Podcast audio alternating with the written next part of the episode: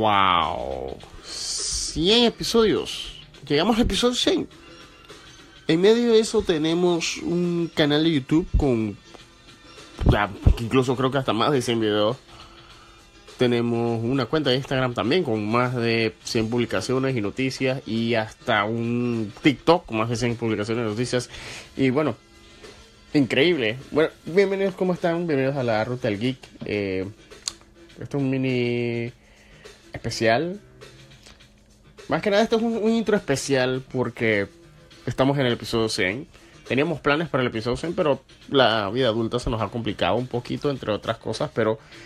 Más que nada quise, quise hacer este intro para agradecer a todas las personas que nos han apoyado. Personas como Tony, Teddy, Héctor, la gente de La Trinidad, la gente de Botrex Mono, la gente de Viñetas Capas y Mayas, Panamá Comics Fans, más que nada. Eh, bueno, sí, también Cine con Sabor también, que nos ha ayudado también un poquito. Eh, la gente de Cine Taquilla también, gente como Yara Wayne, Jenna Bayens, eh, Tony Cajiga, así que si no me olvidé, eh, bastantes personas, o sea, eh, Samuel, o sea, todas las personas, todos, Marisabel, to- todas las personas que nos han escuchado aquí desde que tiramos nuestro primer review de Harley, de Harley, Harley Quinn, y bueno, que han visto hasta los episodios que hemos lanzado en YouTube, eh, y las locuras que hemos hecho y comido en TikTok, y los bailes que hemos hecho en TikTok, y entre otras cosas, hey, ustedes nos han ayudado con todo. Y no solo la gente que nos ha apoyado, la gente que también nos ha tirado críticas. Hey, tomamos las críticas como cosas para aprender. Y ha sido un largo viaje y he, de hecho no pensamos llegar hasta aquí.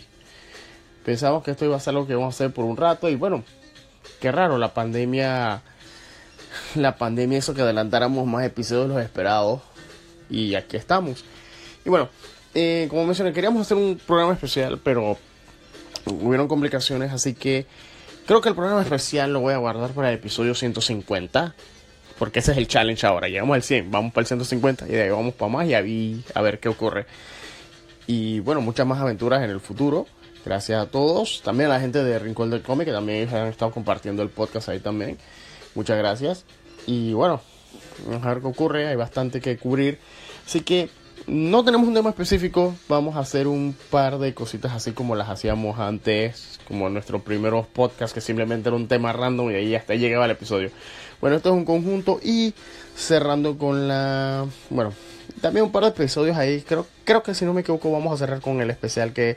la entrevista que tiramos a los chicos de Arazi, que crearon un juego de mesa aquí en Panamá. Así que es una combinación de muchas cosas que van a ver aquí, así que... muchas gracias y bueno, sí, como pueden ver, la canción de fondo, On Our Own, versión instrumental, que es básicamente como hemos hecho nuestro podcast, nuestro proyecto, On Our Own, aquí, con apoyo de muchos, pero lo hemos hecho bastante, como, el, como dice Noemí, gracias a ella también que nos hizo el intro, eh, un intro que hemos estado utilizando hasta la fecha, así que gracias a todos, gracias totales, como dijo el tío Gustavo, y bueno, que disfruten este, estos audios y nos vemos en... esperemos que llegara más, más episodios y gracias por todo su apoyo. Nos vemos. La Ruta del Geek es un programa improvisado y grabado durante el tráfico mañanero. Jorge Atencio y Alicia Roger les darán sus opiniones sobre lo último en la cultura popular. Les advertimos que pueden haber comentarios o palabras fuera de tono, sonido ambiente muy alto, pero lo más importante, hay spoilers de las últimas series y películas. Gracias y disfruten. O sea, es el mismo escenario. Uh-huh. Solamente que dentro de la perspectiva de cómo se llama eso de, como te digo, en negocios no es lo mismo porque esto es una película hecha versus uh-huh. una película que iba a empezar a producción. Empezar, exacto, porque esa es la gran diferencia que a todo el mundo se le olvida, que Johnny Depp si acaso tenía una semana en el set, si acaso. No, creo que pero, él acababa de llegar al país a duras penas. No, pero él, él iba a empezar. Él iba a pero, empezar. No, pero es que el asunto al que yo me refiero es como yo te decía, o sea, es la misma situación, o sea, si descartamos es la parte comercial, o sea, lo que yo me refiero es que es la diferencia entre lo que está pasando con Ezra Miller y lo que pasó con Johnny Depp es netamente comercial, financiera, negocios, o sea, allí el que está mandando probablemente no es ni siquiera Saslab, allí probablemente estén mandando el quien sea que sea el contralor, o sea, el, que, el C F O, el que maneja las finanzas de Discovery Warner, Warner Discovery, es el que está teniendo el control ahorita mismo porque yo he invertido cientos millones de dólares en esto Y no es solo los doscientos millones de dólares que costó hacer la película de Flash. O sea, allí tú también tienes que ver que las empresas no funcionan como la gente. O sea, la mayoría de las personas, muchas de las personas, sobre todo todo lo que se llama millennials, a el que todavía es el joven adulto o el adulto productivo, como tú lo quieras llamar, muchas veces nosotros we wing it. O sea, nosotros literalmente vivimos día a día, pago a pago. Y eso es que este pago me sobró, viva Las Vegas. En el siguiente pago estoy hasta la guacha, subió la gasolina, ni modo. O sea, nosotros vivimos de quincena a quincena. O sea, esa es la realidad de la clase trabajadora, pues. Esto, igual, si tú eres independiente, tú vives de que el cliente te pague, que el cliente te pague. O sea, usualmente nosotros, o sea, vivimos el momento más de lo que lo vive una empresa. O sea, hay corporaciones, sobre todo las corporaciones de países asiáticos y todo eso, que ellos su proyección de negocios a veces hasta los diez años. ¿Qué quiere decir? Que en el caso de Warner, Warner no solamente está, tiene en la mesa lo que le costó hacer The Flash y la proyección estimada de cuánto va a ganar. La película costó doscientos y digamos, por netear, que ellos están aspirando a que la película haga un billón de dólares. O sea, ellos están viendo no solo los doscientos millones, ellos lo que están viendo es, digamos que más la publicidad, la la la, marketing, ta ta ta ta ta, todo lo que ellos hagan. Ajá. Esto se les vayan los doscientos millones que les costó la producción, más digamos que doscientos millones más. Ellos lo que están viendo son los seiscientos millones de dólares que se van a ganar. Ajá. Con esa película. Pero esa película tiene hijitos. Esa película es lo que va a ser el kickoff de todo lo, de que, todo viene. lo que viene después. Que, Así no, que, ellos, que no solamente va a ser el Batman de Michael ella, Keaton, va a ser Supergirl, va exacto, a ser otro montón de cosas. O sea, todo va a reempezar ahí. Entonces lo que ellos están es proyectando, hey, como estoy reseteando todo, entonces viene esta película que voy a hacer después y esta película me va a generar también tantos millones. O sea, y entonces es, ellos están viendo toda esa proyección.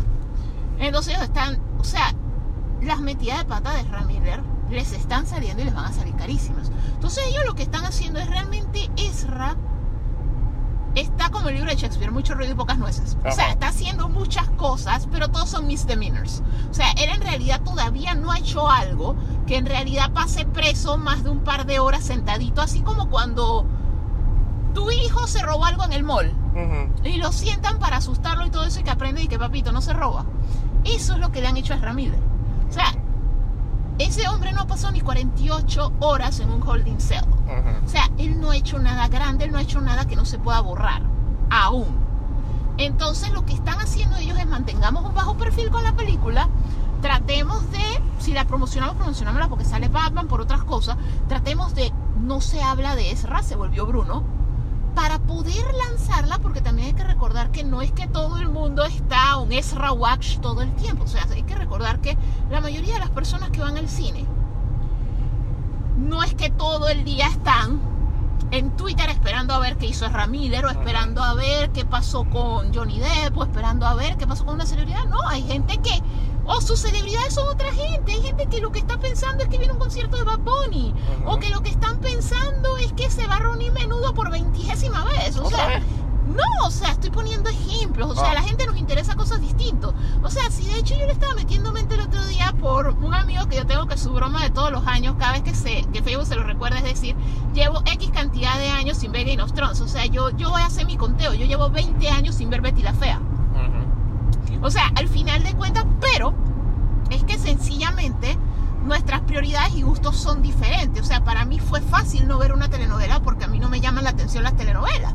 Mientras que a mí una serie de fantasía y con Sean Bean, o sea, para mí era disque imperdible. De hecho, yo le estaba comentando eso. O sea, yo sí vine a Game of Thrones desde el episodio uno porque a mí yo estaba de viaje y había una valla espectacular de H B O con Eddard Stark sentado en el uh-huh, trono uh-huh. y ya, eso fue todo lo que yo necesité. Ya yo estaba disque H B O cuando estrenó esta vaina. Uh-huh. O sea, me lo vendió y meses antes. O sea, yo vi eso como seis meses a un año antes de que estrenara el primer episodio de la serie. Y ya yo estaba disque cuando estrena Game of Thrones, yo quiero ver Game of Thrones, yo quiero ver Game of Thrones. Por una valla, uh-huh. publicidad tradicional. O sea, ni siquiera Facebook, Instagram, TikTok, no, no, nada de eso.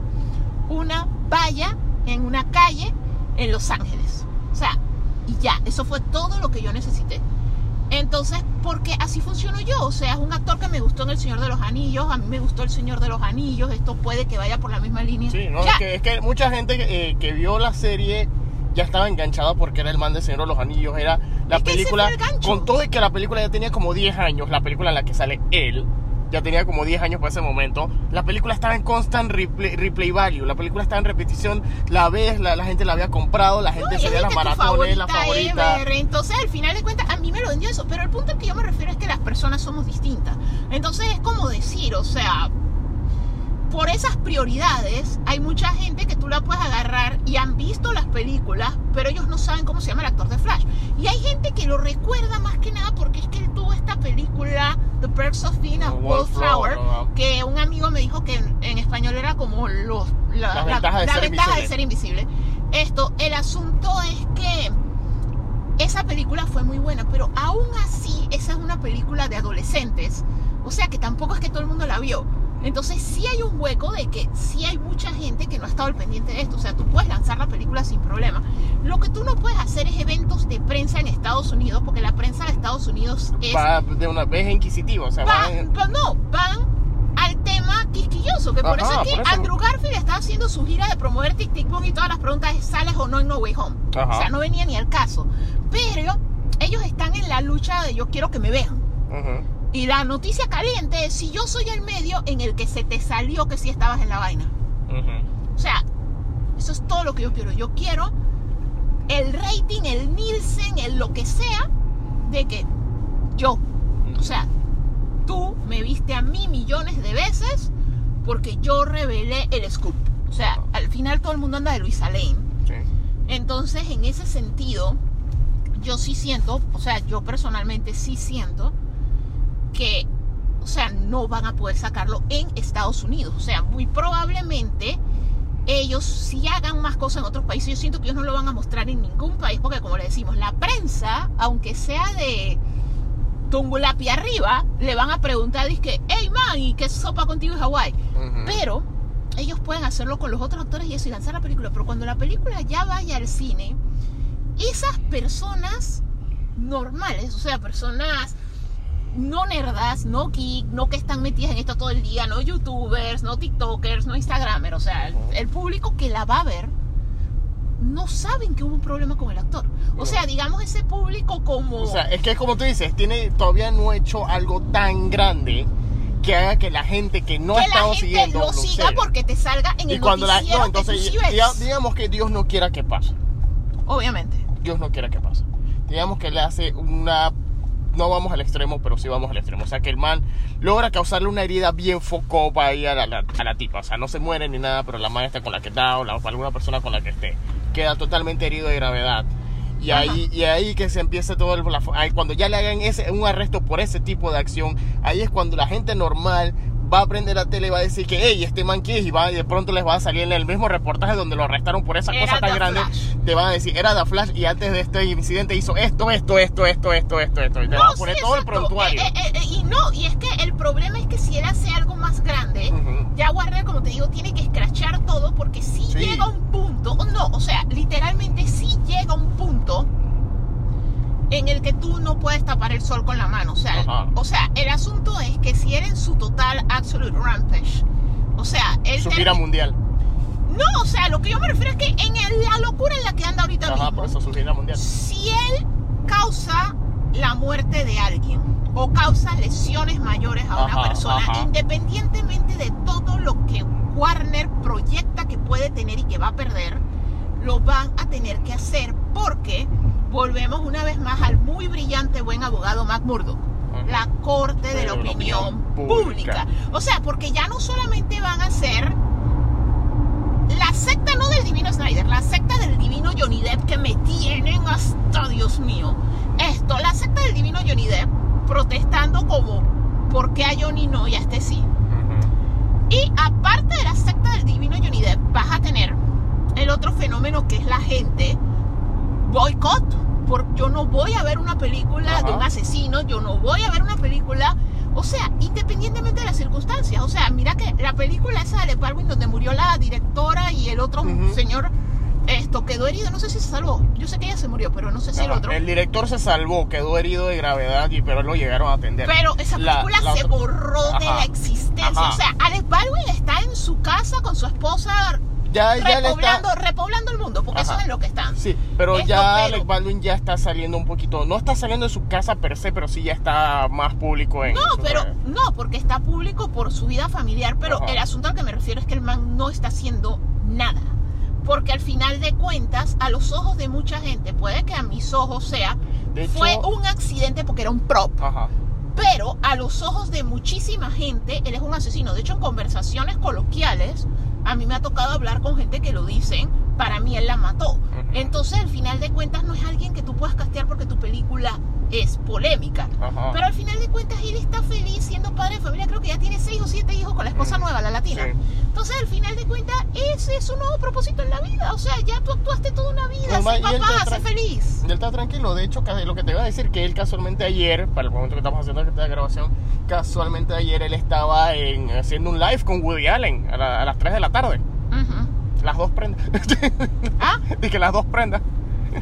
No, pero como te decía, o sea, el asunto al final de cuentas es ese, que, o sea, la gente no va a tomar ciertas cosas bien. O sea, eso para bien o para mal es una realidad.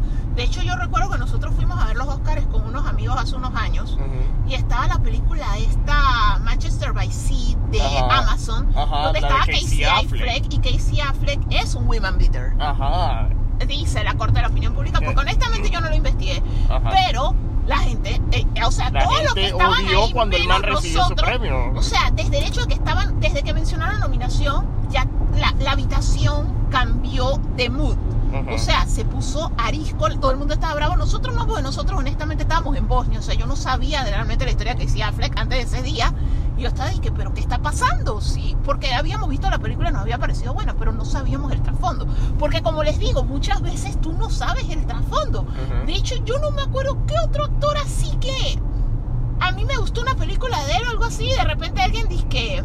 Y es un actor joven. Ah, Ansem tuvo un problema. Ajá. El que fue Augustus también tuvo un problema. Y yo no me había enterado, porque como te digo, yo no soy farandulera. Uh-huh. O sea, tiene que ser algo como lo de Ramírez, que me sale hasta en la sopa. Está en YouTube, está en todos lados, y que tú lo estás siguiendo para que yo me entere. Pero yo, normalmente, yo no me entero. Uh-huh. O sea, literalmente.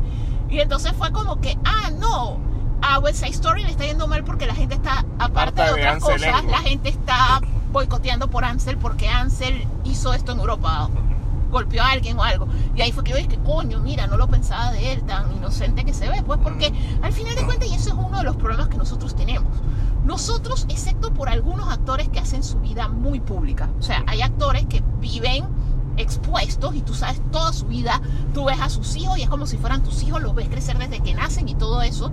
Hay actores que su vida es sumamente privada, entonces tú en realidad solo conoces a los personajes, y hay algo que nosotros tenemos que recordar, son actores, o sea que al final de cuentas, si ellos son, no hacen su vida pública, o sea, tú en realidad no sabes cuál es su personalidad, porque tú has visto papeles, Ajá. tú no los has visto a ellos. O sea, hay actores que sí, como Jason Momoa, su vida es pública, él te muestra La Roca, ellos sí te muestran y ya tú tienes como una idea, que de hecho era lo que yo te decía, que mucha gente, o sea, yo siento que La Roca ya vivió su época, pero Ajá. a mí él como persona me encanta. Sí. O sea, honestamente, si yo fuera ciudadana americana, yo votaría por él para que fuera presidente, Ajá. porque a mí me encanta él como persona. O sea, el tipo de él, él hace mucho...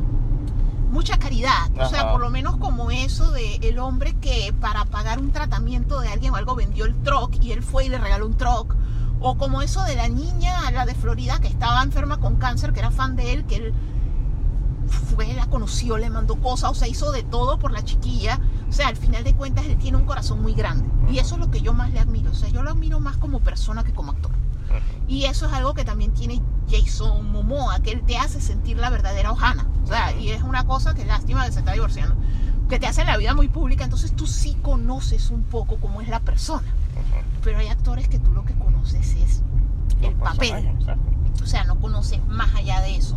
Entonces, en el caso de, por ejemplo, el problema en cuestión que tienen con Ezra Miller, yo lo que siento de Ezra Miller, mi opinión muy particular, es que yo siento que él necesita ayuda psicológica. Oh, ¿sí? Y yo siento que más que nada él es víctima de la segregación que él sufre como persona L G B T, porque a veces uno piensa, ah, Estados Unidos es más abierto que digamos acá, no. Pero a nosotros se nos olvida que en todos lados hay grupos fundamentalistas, sí. En Estados Unidos de hecho hay algo que acá no hay, Ku Klux Klan y cosas así, que de uh-huh. hecho él tuvo un enfrentamiento con ellos.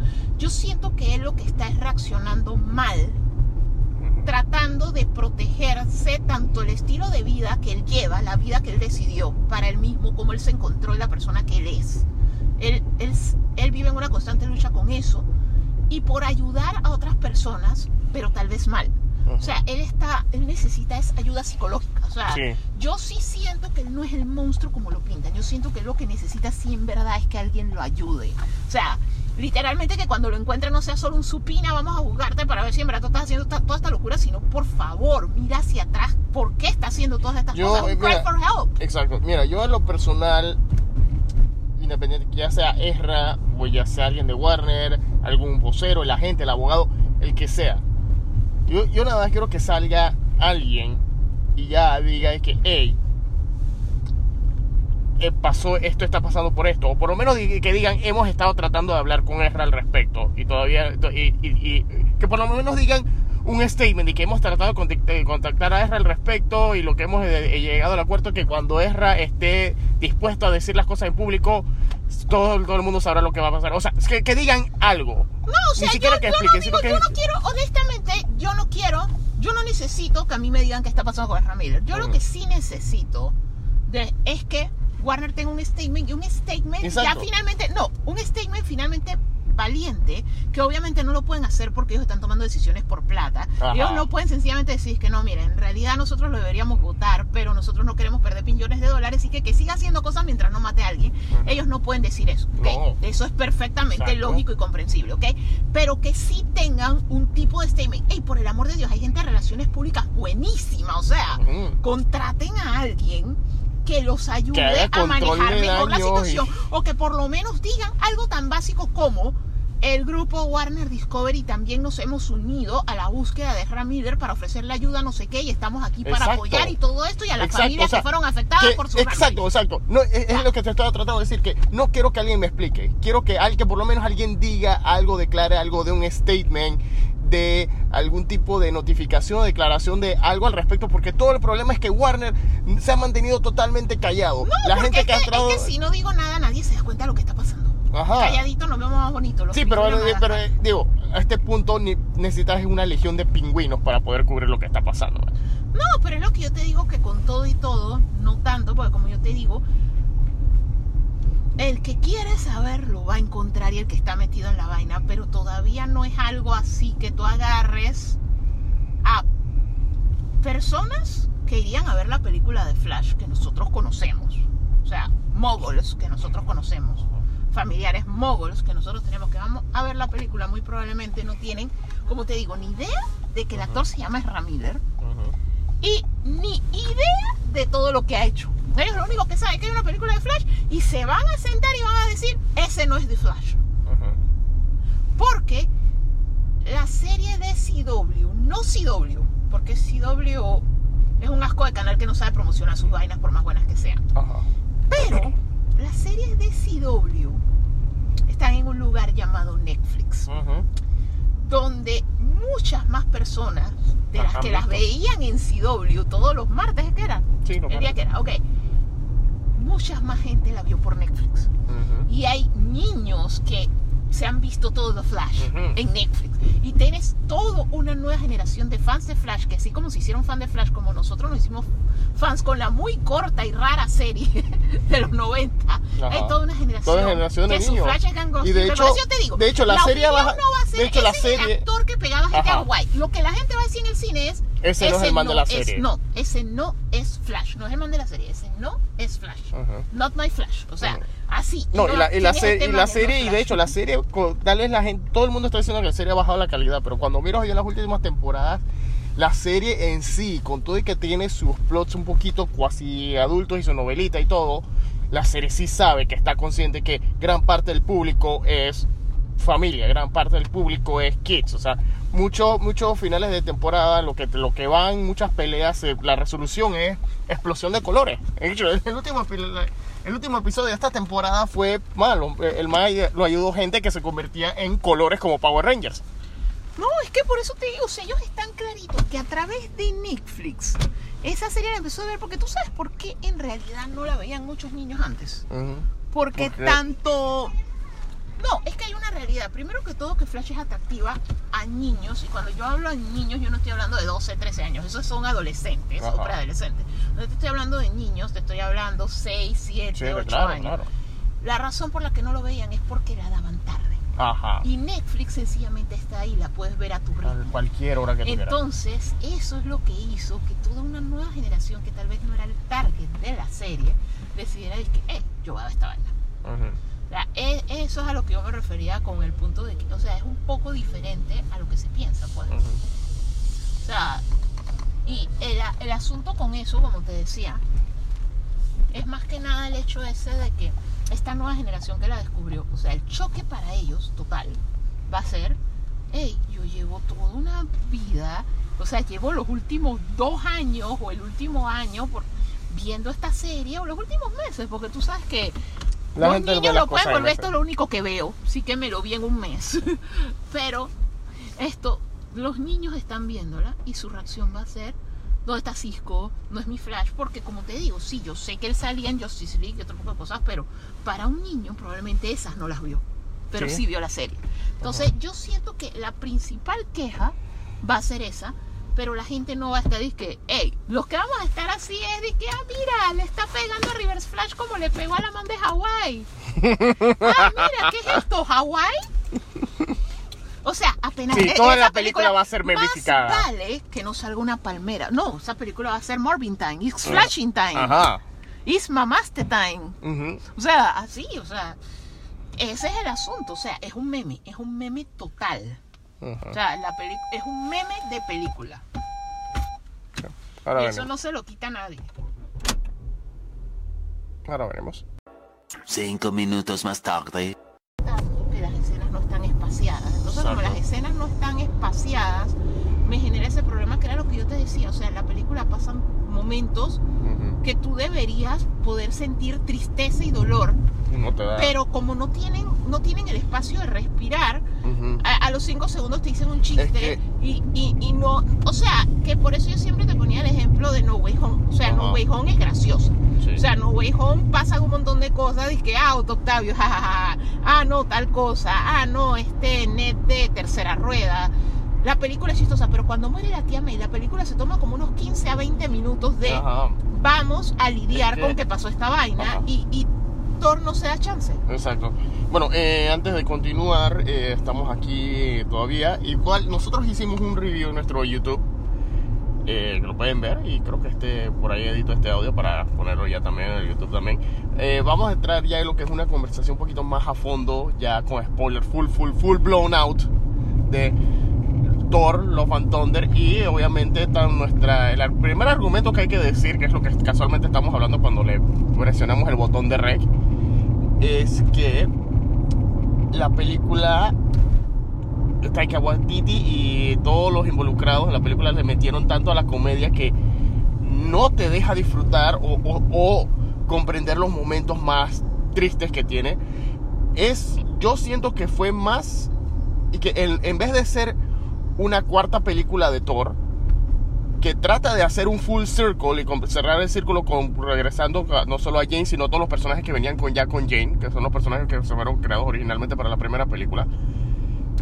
Yo siento que la orden fue, mételo de Jane, pero es secuela de tu película, que fue en el caso de Ragnarok. Y por eso es que sientes que la, lo visual está al máximo de lo que ya había presentado en Ragnarok. Exacto. Pero los chistes también lastimosamente está al máximo. Es, es cuando tú estás viendo... Pero es que yo siento que no es solo eso, o sea, y es algo que ya es sabido, o sea, está público en el internet, lo ha hablado mm. Christian Bale, lo ha hablado Natalie Portman, lo ha hablado todo. La película está cortada. La película está cortada. Entonces yo no culpo per se a Taika Waititi, o sea, mm. la película está cortada, entonces como la película está cortada está rush. Ajá. O sea, la película Taika Waititi grabó una película de cuatro horas que obviamente ningún estudio ever uh-huh. se la iba a dejar tirar, porque primero que todo, que es una película de superhéroes, M C U, va para uh-huh. cines, no le conviene a los cines, no le conviene a Disney, no le conviene a nadie. O sea, en streaming una película de cuatro horas, yay. yay. Pero en cines una película de cuatro horas es menos tandas. Ajá. Y, y es incómodo porque una película de cuatro horas al final de cuentas, mal que bien. O sea, y yo he tenido esa discusión con amigos y eso, porque para mí el cine no es un lugar de ir a comer. O sea, comer Ajá. es un nice to have, pero para mí el cine no se trata de eso. Para mí el cine se Ajá. trata de la película. Pero para mucha gente el cine se trata de comer. Comer y beber quiere decir que en una película de cuatro horas, o sea, a menos que tu vejiga sea enorme, tú vas a tener que salir. Las películas no se sienten intermedios. O sea, una película de cuatro horas es un problema. Y eso todos lo sabemos. La cantidad de tandas. ¿Hasta a qué hora haces la última tanda? Porque no, una película de cuatro horas no es una película que tú puedas hacer una tanda de diez, once de la noche. Porque vas a salir al día siguiente. O sea, literalmente vas a salir a las tres de la mañana. O sea, al final de cuentas hay muchos factores por los cuales el estudio le pudo decir a los altos ejecutivos, hey, corta la vaina, pero el problema es que al tú cortar una película a su mitad, porque Ajá. de cuatro quedaste en dos, esa obviamente la cosa. la cosa es tan rush que probablemente la película pero sí tenía escenas viene, que respiraba exacto. y no están. Aquí vienen dos cosas, y, y, y aquí viene una gran pregunta, y es que tú eres el director, ¿okay? ¿ok? Y tú sabes que tú estás haciendo una película para un estudio grande, y estás anuente de, en especial en los últimos años, en especial que estamos ya que dos años después de todo este drama del Snyder Code, y tú sabes que, to, que, que, que hay sabes que hay studio interference. En el Ajá. caso de Taika Waititi, esta es tu segunda película para este estudio en particular. Ajá. Y tú sabes que no solo está la, la interferencia del estudio, también está la interferencia del productor que quiere hacer todo su universo y su narrativa elaborada, que también te va a decir quita y pon, quita y pon. Exacto. Entonces, si tú estás viendo que tienes un guión estúpidamente masivo, Ajá. ¿Por qué, no, y, y, y, ¿por qué no cortas desde un principio? Pero es que a lo mejor nosotros no sabemos. Hay factores que han cambiado. Por Ajá. ejemplo, Spider-Man va a volver, creo que en septiembre, si no me equivoco, a cines Ajá. con como alrededor de media hora, cuarenta minutos que se cortaron de la primera Ajá. vez que fue a cines. O sea, ¿qué tal si a él sí le dijeron firma toda esta vaina? Porque en algún momento sí se va a usar. O sea, va a haber una versión extendida de la película. O sea, las películas ya van a ser como Lord of the Rings. Ajá. Tienen una versión teátrica, no sé cómo se dice en español, teatral. la teatrical, la teatral, gracias. Y van a tener una versión extendida, que esa es la que tú vas a comprar en digital, que esa es la que tú vas a ver en Disney Plus. O sea, porque eso también tiene peso. O sea, puede que la estrategia ahora sea eso. Tenemos dos versiones, la versión de cine y la versión de streaming, porque así es un win-win. Porque al final de cuentas tú también quieres que la gente se suscriba a tu plataforma. Pero tú ganas bastante en cine. Y estos son tus socios y eso. Entonces, al final de cuentas, tal vez el modelo de negocio cambió. Entonces, puede que por ahí vaya la cosa. Y por eso es que todo esto sí se filmó. Porque, o sea, el hecho de que Spider-Man vaya a volver a cines más larga, con la versión esa que le pusieron un nombre todo chistoso, Ajá. la versión más divertida, whatever, Ajá. esto, ¿qué tal si eso es a lo que ahora quieren ir? Porque por lo menos en el caso de Lord of the Rings, las versiones extendidas las pasaron muy poco en cine. De hecho, cuando las pasaban en cine eran eventos. Ajá. O sea, no, no era lo normal, sino es ven a ver la versión extendida. Era... Porque el propósito de la versión extendida era venderla. Y ah, nosotros nos pero... hemos comprado esa versión extendida ya como okay, tres veces. Está bien. Eso te lo no, puedo o sea, aceptar. Te digo que se puede Esa, que sea. Puede o sea, yo no ser. soy bochapeco. O sea. Puede ser, porque el problema está es que si es, ellos tendrían que actually demostrar eso. Porque... Sí, ellos te suben la película. Cuando, cuando ellos ya suben sus películas de Marvel o cualquier otra vaina, ellos la suben. Pero no te suben la versión extendida. Ellos simplemente no, te, es que ellos simplemente te ponen una sección de escenas borradas. No, pero es que lo que te estoy diciendo es que con Spider-Man sí lo están haciendo. Y Ajá. Spider-Man es una colaboración entre Sony y el M C U. O sea, exacto. yo no te estoy diciendo que lo hayan hecho antes. No, o sea, exacto. Antes no, no, es que eso es lo que yo te estoy diciendo. Que yo... que en el mundo post No Way Home, Ajá. No Way Home sí tiene una versión extendida. Ajá, exacto. Entonces, pero, probablemente pero eso... todas estas lo van a tener porque Ajá, vienen eso... después de No Way Ajá, Home. Pero eso es Sony porque de sus dos ellos quieren sacarle plata a Spider-Man de todas maneras. Colaboración, o sea, es, una no colab- fue, eso, es una colaboración. Es una colaboración, pero sabemos que Sony es el que hace todo sin, sin avisar. No, esto es, esa película es una colaboración. O sea, que Sony hiciera su trastada con X-Morbin Time son otras cosas. Pero las Spider-Man sí son colaborativas. O sea, esa Spider-Man extendida no está saliendo sin la colaboración de Marvel. Ajá. Y sin la firma de Marvel. O sea, que al final de cuentas probablemente sí es una decisión que tomaron los dos estudios de, de ahora en adelante vamos a hacer esto. O sea, la primera vez cuando sale en cine, cuando va a estar masivamente abierta, cuando estamos apuntando más, va a salir una versión como quiere, que hace felices a todos, entre dos y dos horas y media. Pero Después la relanzamos, que obviamente va a ser un limited release, va a ser por menos tiempo, va a ser menos sala, la tiramos más larga, es como un evento. Y esa es la versión que vamos a vender en digital. O sea, eh, y la vamos a vender dos veces. Nosotros ya pagamos una versión de la película que no tiene eso, y ahora cuando salga esa versión, si las escenas en realidad valen la pena, otra vez hay que pagar por una película. O sea, ese es el punto al que me refiero. Tal vez la estrategia va ahí, o sea, como te digo, es, es como dice Madman, es una teoría. Mi teoría se basa en que Spider-Man lo está haciendo, y que ya después de Spider-Man todas vienen así. O sea, Multiverse of Madness tiene también como una hora, hora y media perdida. Ok, después que viene esta tiene dos horas perdidas. O sea, ¿qué tal si ese sí es el approach? O sea, el lanzamiento masivo, el que es para todo el mundo, moguls, niños, whatever, vamos a hacerlo corto. Pero vamos a hacerlo cómodo y después en digital, en streaming y en un re-release limitado de cine, pero al final de larga. Pero tú sabes que al final, independientemente de cómo las tienes, tú sabes que eso al final es una lotería.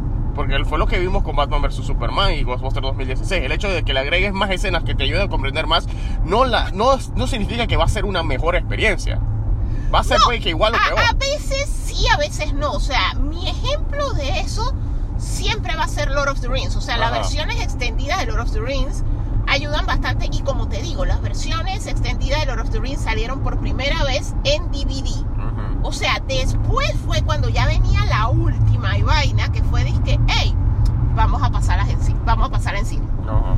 y, y es un evento. O sea, no es que esta es la versión de... Y de hecho todavía te venden las dos. O sea, tú entras a Apple, tú entras a Google, tú vas a Best Buy, tú vas a la tienda que venda discos, y están las dos versiones, porque va a haber personas que quieren un chon más corto, y va a haber personas que yo sí quiero comprender de dónde salieron los freaking gifs que tienen estos manes. Ah, esto sale aquí. Yo sí quiero ver toda la escena de los cráneos. Entonces tú ves la extendida, que por eso para mí la versión definitiva de Lord of the Rings son las extendidas.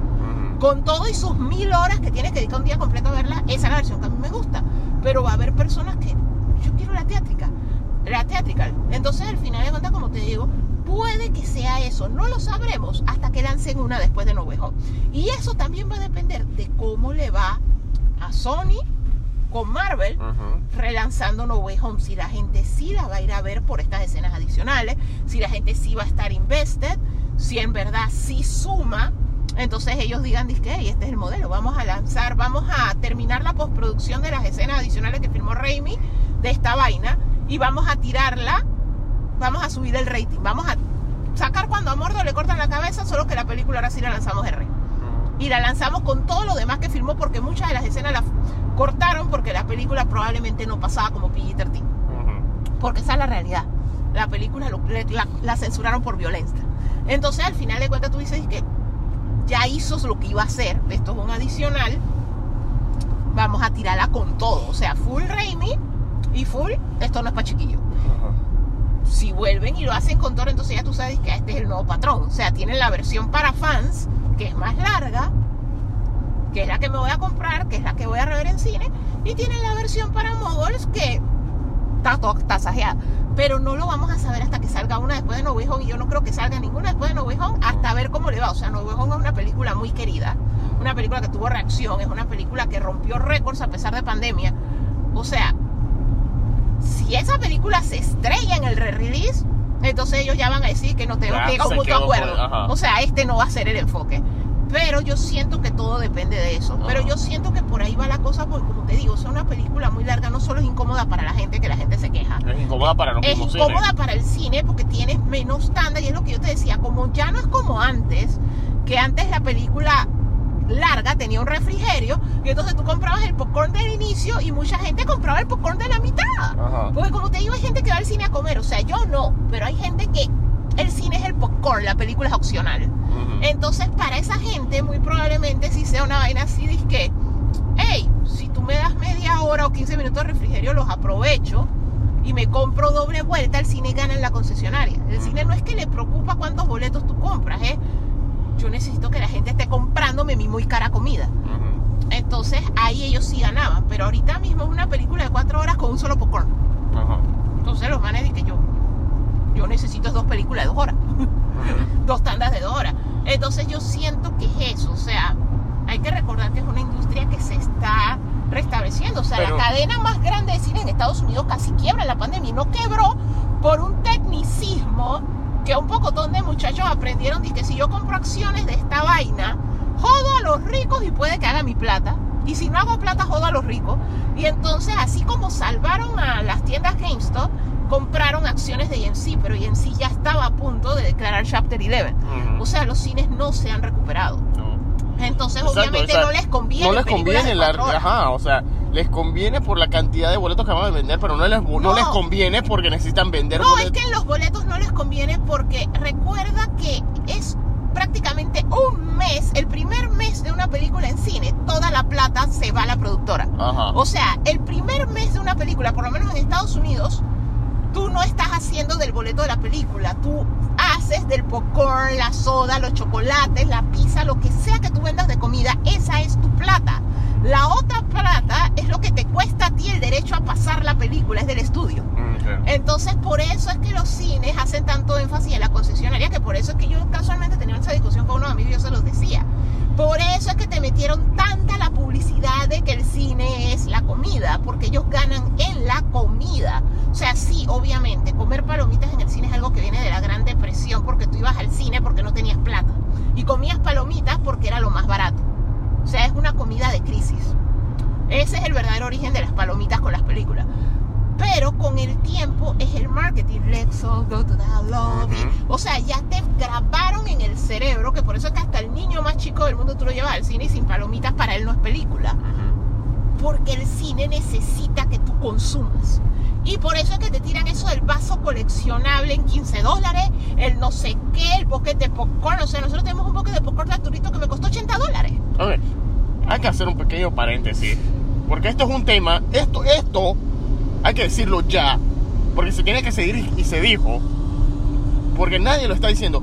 ¿Qué sopa con esas promociones de los vasos en los cines aquí en Panamá, que nos toca un vaso genérico en Tuco, mientras que en Shanghai, mientras que en, en, en Estados Unidos, en Francia, tienen unas super promociones con muñequitos y vainas y poncheras, todas que tú te quedes que chuzo, yo me agarro el avión solamente para ir a ese cine, para traerme ese artículo, ese no, accesorio. Obviamente es escala, o sea, como Panamá es un país chico, igualmente eso, eso no es que lo compra todo el mundo, o sea, ir al cine de por sí es caro, entonces el cine no es la misma experiencia para todo el mundo, o sea, así como hay gente que va al cine dispuesto a pagar sala V I P, casi quince dólares, o sala cuatro D, igualmente casi quince dólares, y gastarse más de treinta dólares en popcorn y pendejadas para dos personas, hay personas que su boleto de cuatro dólares, su popcorn el más chico y una botella de agua, o sea,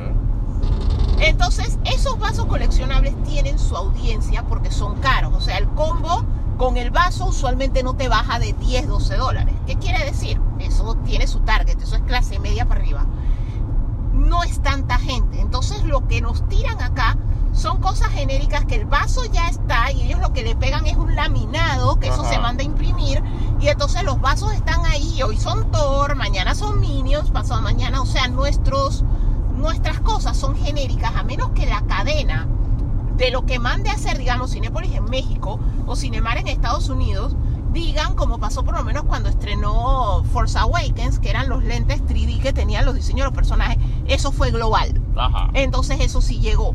Pero cuando no lo hacen global, nosotros somos un mercado pequeño, entonces a ellos les conviene esa cosa genérica. Para mí lo más ofensivo de ver fue cuando salió Doctor Strange y Multiverse of Madness, que eran estos vasos genéricos que se les pegaba el sticker de Doctor Strange, que a mí eso sí se me hizo demasiado bayo. Eso es que yo no te voy a pagar por esa basura. O sea, mientras no. más, mientras que en Estados Unidos tú tienes buckets de popcorn en forma del martillo de Thor, tienes buckets de... Sí, de... pero es que estás comparando un país enorme con un país de cuatro millones de habitantes. O sea, es economía de no, escala. La que a mí me dolió fue, creo que fue esa misma, Doctor Strange en Shanghai, que tenía todos estos productos, todos cool, pero como la película la prohibieron, entonces se perdieron todas esas vainas, ni siquiera las, las distribuyeron a otros países, se perdieron ahí ya, hasta ahí llegó esa vaina. Sí, pero es que también son políticas. Lo que pasa es que Hay, hay razones financieras, o sea, exportar un producto de China tiene sus condiciones y todo eso. Entonces, al final de cuentas, sin contar que esos productos en cine, ellos tienen que cumplir ciertas reglas y hay ciertos patrocinios que no necesariamente es el mismo allá que acá. O sea, probablemente eso no servía fuera de China. Okay. Y por eso es que se pierde. O sea, sí hay razones. O sea, yo sí comprendo. O sea, yo lo que digo es, yo sé lo que tú me vas a traer, pero no te vayas tan gallo como Doctor Strange. O sea, qué porquería. O sea, por lo menos el vaso de Thor, nos compramos uno y todos, porque sabemos que es el vaso que le ponen laminado y eso, pero por lo menos le metieron cariño. O sea, esa vaina de Doctor Strange sí no le metieron ni cariño. O sea, me recuerda, hubo una Spider-Man que la cajita feliz también era eso, que era el, el, muñe el muñequito de plástico genérico y tú pégale tus stickers. Ajá. Porque eso obviamente es, si no, sí, si no les mandan de global, o sea, si McDonald's U S no produce la cosa y dice, dizque, hey, ¿cuánto es lo que tú vas a vender en Panamá? ¿Cuánto es lo que tú vendes? Esta promoción va a durar dos meses. Tú en dos meses, ¿cuánto necesitas? Y te lo mando porque lo mandé a hacer mundial. O sea, obviamente nuestras cosas siempre van a ser gallas porque somos chiquitos. Lo que yo digo es, dentro de lo gallo hay niveles. El bucket de popcorn de Minions, it's cool. O sea, no va a ser el de China, no va a ser el de Estados Unidos porque somos chicos. Y sale muy caro producir poquito, porque eso es otra cosa. O sea, hacer dos mil, el costo unitario es más alto que hacer un millón. O sea, por eso te digo, es economía a escala. Que eso es, eso es un concepto que la mayoría de la gente acá en Panamá no lo maneja. Es, es bastante frustrante. Yo siento que eso lo deberían dar en la escuela. Pero el asunto es que, eso yo te lo comprendo, pero por lo menos, como te digo, en esos que son de menor costo, que son más baratos de hacer, el bucket de Minions está bonito. ¿Qué? Pero el vaso de Doctor Strange era una porquería. O sea, también tú tienes que tener el límite. O sea, vas a mover menos, necesitas un giveaway, o sea, un, un, a un promocional que sea más barato porque vas a hacer pocos y te va a salir más caro. Ajá. Pero algo que uno se vaya contento, ¿no? Algo que tú te vas a decir que, qué porquería. Eh, esto, eso por una parte. Y si la película sí es algo, un mega evento, o sea, tú peleate con el global y dile, hey, en tu producción global, haz para mí. Uh-huh. O sea, porque esta película va a ser grande y con todo y que este mercado es chico, voy a tener demanda. O sea, este sí no va a ser el vaso que solamente dos mil personas lo va a comprar. Este vaso probablemente yo te venda veinte mil, porque esta es la película. Entonces ahí sí, pelealo, como lo peleaste por Star Wars. Uh-huh. Mira que con Star Wars sí lo pelean, porque en Star Wars hasta esos, los vasos que parecían lightsaber, todo eso era global. O sea, era lo mismo que tú conseguías en Estados Unidos. Uh-huh. Pero para lo demás no, no traen nada. Y de hecho México nos queda al lado. O sea, que a nosotros no nos traigan en ocasiones para una película grande lo mismo en México, a mí me ofende. Pero, o sea, eso yo lo puedo comprender a cierto grado. Pero como te digo, en eso es que gana el cine. El cine gana en esas vainas que te venden y en venderte la comida cara. Pero en la película ellos ganan es cuando las películas son como fue Titanic y como fue Avatar, que pasaron meses. Ya toda esa plata es para mí. Uh-huh. Pero eso es muy poco común. Primero que todo, porque últimamente danzan de hay demasiados estrenos cerca. O sea que las películas en realidad no llegan a estar tanto tiempo en cine. O sea, las uh-huh. películas están en cine disque tres semanas. Uh-huh. Esto y lo otro es eso de que, o sea, y hay películas que nunca vas a llegar a recuperar, que por eso es que ni las traen, porque son películas que las voy a tener como dos días, porque esta uh-huh. película no estoy ganando nada, porque inclusive la estoy proyectando para diez personas en una sala de doscientos. O sea, uh-huh. O sea, el cine es algo difícil, el, el cine es algo difícil, pero en realidad, o sea, como yo te decía, es esa vaina, o sea, a los cines no les convienen las películas largas, o sea, al cine, o sea, a Cinemark, Cinépolis, Caribbean Cinema, A M C, Regal, a la, al cine, al teatro, no le convienen las películas largas. Entonces yo comprendo que cuando se sientan en la negociación, cuando, yo, cuando ellos van a Cinemacon y esas cosas, que cuando el estudio está presentando en esa mesa de negociación, ellos te lo tienen que decir, que man, tú no me puedes tirar una película tan larga, me estás jodiendo. O sea, literalmente me estás jodiendo el negocio. Entonces eso es parte de la presión. Y yo siento que los ejecutivos sí tienen que, es como se dice, o sea, si en verdad ellos no tienen la intención de lanzar las versiones extendidas y todo eso, ellos como parte de la negociación deben decir al tipo, hey, no firmes buco porque tienes dos horas, te tiene que caber máximo dos horas y media, yo no sé qué brujería tú vas a hacer, pero dos horas y media, para que no pasen estas vainas, porque honestamente pero ese, ese... la película no respiró. Ajá, porque eh, para ese, mí ese es el problema de esa película. Eso es algo que no debería respiró. ser negociado cuando ah, justo cuando está el, están con el guión en mano, antes de incluso hasta antes de seleccionar a un director deberían uh-huh. tener esa decisión de hey, porque mira, por lo menos una una lección, bueno, no aquí en Panamá, por lo menos yo estudié producción de radio y televisión y una de las primeras cosas que nos dicen en la clase de elaboración de guiones es para el, ya, para el tipo de material que estás creando, especialmente material audiovisual, no, no okay. un guión es el equivalente a un minuto. Ajá. So, cada página del guión es un minuto. Si eso es así, tú estás viendo que tienes un guión que tiene que, ¿cuándo sería? Que trescientas veinte páginas. O sea, y, o sea que ya, ya te, se te está pasando de las dos horas. O sea, en ese, apenas tú ves el guión, deberías llamar a los manes que, hey, a los mismos guionistas, hey, córtame esto que no la puedo pasar así. No, pero es que por eso es que te digo que yo siento que hay algo más que nosotros no sabemos. O sea, nosotros no estamos en la mesa directiva y ajá. eso. O sea, ellos ya van tres películas ajá. que se tasajearon. Una uh-huh. es en colaboración con Sony, dos eran de ellos. Uh-huh. O sea, probablemente sí hay una estrategia por... de usar ese material, y por... ya sea en Disney Plus, ajá. o sea, pero tal vez sí hay un plan, solo que nosotros y, no y, lo sabemos. Pero es que sea, y entonces aquí viene la otra cosa. Por, ¿qué, ¿Qué es lo que te hace decidir que en una película sí vayas a cortar y en la otra no por esa razón? Porque los manes ya... O sea, los manes tiraron Avengers Endgame, Infinity War, Avengers Endgame. Las dos eran de tres horas. Bien. Porque las dos eran una escala toda épica. Ok, está bien. O fue porque que tiraste Eternals, que también era tres, casi tres horas y, y, la, y, y la gente no le gustó. No, y ahora estaba tasajeada. Ajá, y aún así esa también estaba, estaba tasajeada. Ajá. Y entonces ahora tienes Doctor, Doctor Strange y esta y Thor, que las dos, desde que las anunciaste, las promocionaste como no como, como, como cualquier tipo de película, las has promocionado debido a su posición en la narrativa y su posición dentro de lo que es la, la, la franquicia individual de los personajes y todo lo demás dentro de Marvel Studios. Me las ha promocionado como these big, huge events. O sea, el Super Bowl de ese respectivo personaje, ajá. el final episode de ese respectivo personaje. O sea, que eh, menos de épico no puede ser. Exacto. Pero debido a que entonces que te tienes, que tuviste tres películas, dos de Avengers y una de Spider-Man, que duraron tres horas y que fueron súper brutales, Y, y entonces después ah, tuviste una película brutal, eh, bueno, no una película larga, que no fue brutal, que fue Eternals. Uh-huh. Entonces ahora estás con la vaina de que quieres cortar y quieres meter las películas incompletas cuando no estás cumpliendo lo que me estás prometiendo desde un principio. Porque entonces todo está sufriendo, la historia, la, la, la historia de los personajes está sufriendo, la experiencia de la audiencia está sufriendo, porque no le estás dando la experiencia completa que prometiste desde el momento que dijiste, la película se llama así. Sí, pero es que esa es la parte casualmente que yo te digo. O sea, hay que dejar que pase el tiempo para ver si ellos en verdad sí la van a lanzar larga o cuál es el manejo que van a dar. ¿Por qué ellos desde el inicio no dijeron, dizque, mam, dos horas y media, siete a dos horas y media? Ellos dejaron que Taika Waititi firmara cuatro horas. Uh-huh. Probablemente, como yo te digo, hay algo más. O sea, nosotros no sabemos todo. Nosotros no estamos en la mesa directiva. Nosotros no estábamos en las reuniones cuando la mandaron a cortar. Nosotros ni siquiera sabemos si fue Feige, si fue el mismo Chapek, que últimamente se ha estado metiendo mucho. O sea, nosotros no sabemos quién tasajeó la película. O sea, esa es la realidad. No sabemos quién tasajeó la película. Solo sabemos que la película está tasajeada.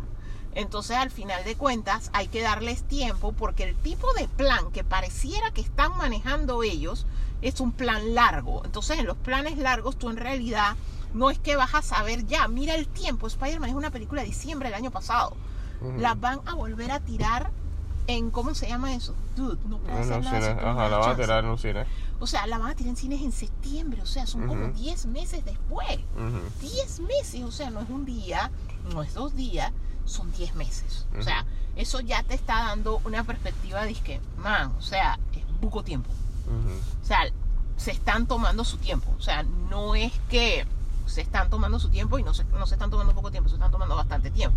O sea, que una película como Doctor Strange, que sí salió este año en mayo, nosotros no vamos a saber si el plan de ellos sí es relanzarla hasta probablemente el otro año.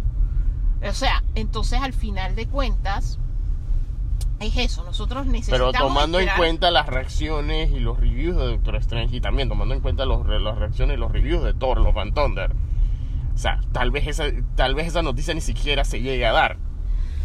Sí, porque... No, lo que pasa es que los fan, las dos están divisivas. Dos o sea, están ninguna divisas, de las dos está claramente marcada como el público la odió. O sea, ajá. lo que sí no hicieron fue la plata que Disney se esperaba. Exactamente. O sea, Disney esperaba hacer mucho más dinero con esas dos películas. Exactamente, o sea, ellos hizo. no van a invertir en relanzar esas películas porque no cumplieron con el, el, el estimado de dinero que ellos querían recaudar. O sea, olvídate de que esas vainas van a salir.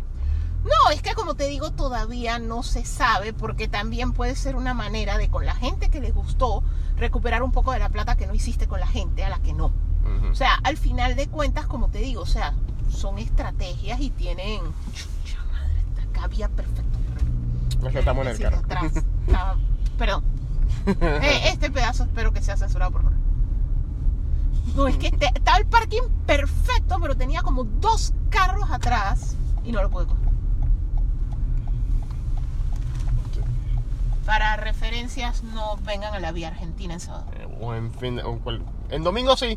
En domingo sí, pero no vengan en a la vía argentina en sábado, no. No hay nada detestable, pero qué bonito parking, pero tenía un, un carro encima, o sea, literalmente encima. Ajá. Ok, pero no, o sea, el asunto es ese, como yo te digo, o sea, hay que ver hacia dónde va. Yo sí siento que también, o sea... Yo siento que, o sea, lo que a mí más me gustó, y me cogieron al parque, de la película fue gore. Mm. Y gore no se siente tan épico como se esperaba. Y no es que Ajá. lo esté comparando con el cómic, sino que, o sea, hay una escena en la película en la que me estás diciendo claramente que Zeus, o sea, el Zeus, o sea, uh-huh. el papá de Hércules, Ajá. el papá de Kratos, uh-huh. o sea, Zeus le tiene miedo. Uh-huh. Pero tú me estás mostrando que Zeus le tiene miedo, pero tú no me estás diciendo por qué. Ajá. O sea, tú no me estás mostrando, o sea, yo no veo a Gore excepto matar al dios. A un dios que, que ya está muerto, en la, no, cuando no, lo vemos no, en la película. No, no, tú sí lo ves matar, bueno, cuando él consigue la espada, Ajá. al dios que era el dios de él. O sea, el uh-huh. dios del planeta de él, Ajá. al que él adoraba, que era el señor del sol o whatever. Uh-huh. Tú sí lo ves matar a ese dios. Uh-huh. Pero... tú no lo ves hacer más nada. Uh-huh. O sea, tú no... Uh, o sea, tú ves una pantalla de los Guardianes de la Galaxia diciendo hay alertas por todos lados, están matando dioses. Uh-huh. Pero... hasta ahí. O sea, me lo mostraste en una pantalla. Ay, tiene a Lady Sif arrinconada, pero por el amor de Dios, a los amigos de Thor los mata hasta un bebé de teta. Uh-huh. O sea, que en realidad no es algo que me dé una perspectiva. Ay, me están matando a los amigos de Thor. Es alguien súper fuerte. No, a los amigos no. de Thor los mata cualquiera. Exacto. Entonces, al final de cuentas, es disque... a los amigos de todos, a uno lo recastearon y nadie se dio cuenta. Sí, pero es que ese es mi punto. O sea, no, o sea, algo importante en cinemas, lo dice mucho el John Campia y lo dice mucha gente, críticos de cine, es muéstrame, no me digas. Exactamente. O sea, es un medio visual. Yo no quiero que tú me digas por qué le debo tener miedo a Gore. Muéstrame, Muéstrame por, por qué le debo tener miedo a Gore. Ajá. Y todo y eso lo cortaron. Todo eso lo cortaron. Entonces lo único que nos dejaron fue una escena de, de Gore con los niños y, y, que tenía secuestrados. Y la escena, y es una razón, y esto lo mencioné en el review que hicimos para YouTube, y es que es un, no, no, no me impresionó bastante. O sea, sí está creepy, pero para que esté creepy, esté aterrador, depende mucho de toda la edición, la música, la fotografía y la iluminación que está funcionando en esa escena. Sin nada de eso, es un loco más que Christian Bale está haciendo el papel de. Sí. O sea, total. Realmente no me estás diciendo nada, no me estás diciendo que Gore no sea diferente de Christian Bale en El Maquinista. No me estás diciendo que Gore sea diferente de cualquier otro loco, de, de, de, ni siquiera de, de, de Christian Bale en Prestige. Me estás diciendo que es igualito a, a Christian Bale en Shaft. O sea, es otro loco más que está haciendo Christian Bale. O sea, no, no, no, me, no, no, no me suma ni me resta como villano, excepto todas las cosas que dijeron que él iba a hacer, que no salieron. Cinco minutos más tarde. Y... hello, ¿cómo están? Bienvenidos una vez más al auto de la Ruta del Geek. Les saluda Jorge. eh, Bueno, hoy estoy solo, Alicia no nos puede acompañar el día de hoy, lastimosamente, pero ella nos acompaña aquí cerca. Sí, continuando, hey, esta semana han pasado muchas cosas. eh, Doctor Strange, ya está, vamos a ver qué hablar. Hay gente que le gustó, hay gente que no le gustó. Pueden ver nuestras opiniones tanto con, con spoilers y sin spoilers en nuestro YouTube, y al igual que nuestro TikTok. En TikTok, también aquí en Instagram, en Shorts, en Reels de Instagram, hemos estado posteando datitos y recomendaciones de cosas que nos llegaron a la mente cuando eh, que, nos, que nos recordaron cuando vimos, estuvimos viendo Doctor Strange. Pero también vamos a tener un debate bien... Hola, Ian Carlos. Un debate sobre Doctor Strange próximamente, pero hoy vamos a hacer algo diferente. Hoy, ¿sabían que hay un juego de mesa hecho en Panamá? No es que un juego de mesa, así que le pones, dizque, ah, como el Monopolio edición Panamá, que simplemente le pones el mismo tablero Monopolio, pero que le pone solamente que al edificio con forma de tornillo. El edificio de Panamá dijo, no, no, no, hay un juego de mesa hecho en Panamá, se llama Arazi, la batalla por los amuletos. Vamos a hablar con uno de los, con los muchachos, de, con, con la gente relacionada con este juego, ahora en un ratito en el live. Vamos a andar de, hola Samuel, ¿cómo estás? Bienvenido. Eh, la gente ya se está sumando al live. Vamos a hablar un poquito de juegos de mesa y de todo un poquito, pero más que nada de dónde sale este juego de mesa. O sea, unas cositas ahí bien básicas ahí para pasar a chévere, mientras, porque sabemos que hay gente que no conoce de este juego. Pero sí, para la gente que está llegando, eh, recuerden, tenemos contenido en nuestro YouTube, tenemos contenido en nuestro TikTok, y obviamente tenemos casi todas las noticias, las ponemos aquí en Instagram. Y el, el podcast, el podcast va, sí, el podcast sí va a salir esta semana, para el que está preguntando. El podcast va a salir esta, si no sale la otra semana, es porque ya estamos en el, eh, estamos a punto de llegar al episodio cien. No sé cómo pasó, échenle la culpa a la pandemia, pero estamos a punto de llegar al episodio cien y uh, no nos dimos cuenta cómo llegamos al episodio cien. No nos dimos cuenta cómo llegamos al episodio cien, eh, pero sí. En Spotify está el podcast, estamos en el episodio noventa y nueve. Puede que este audio, del, la versión en audio de esta entrevista que vamos a tener ahora mismo, puede que ese sea el episodio cien, o puede que tengamos otra cosa para el episodio cien. Una vez más no sabemos cómo cómo llama el episodio cien. Pero sí, hoy estamos esperando que se conecten los muchachos de Arazi, de Arazi Oficial. eh, Vamos a... Ah, ¿cómo quito esto? A ver, que se conecten.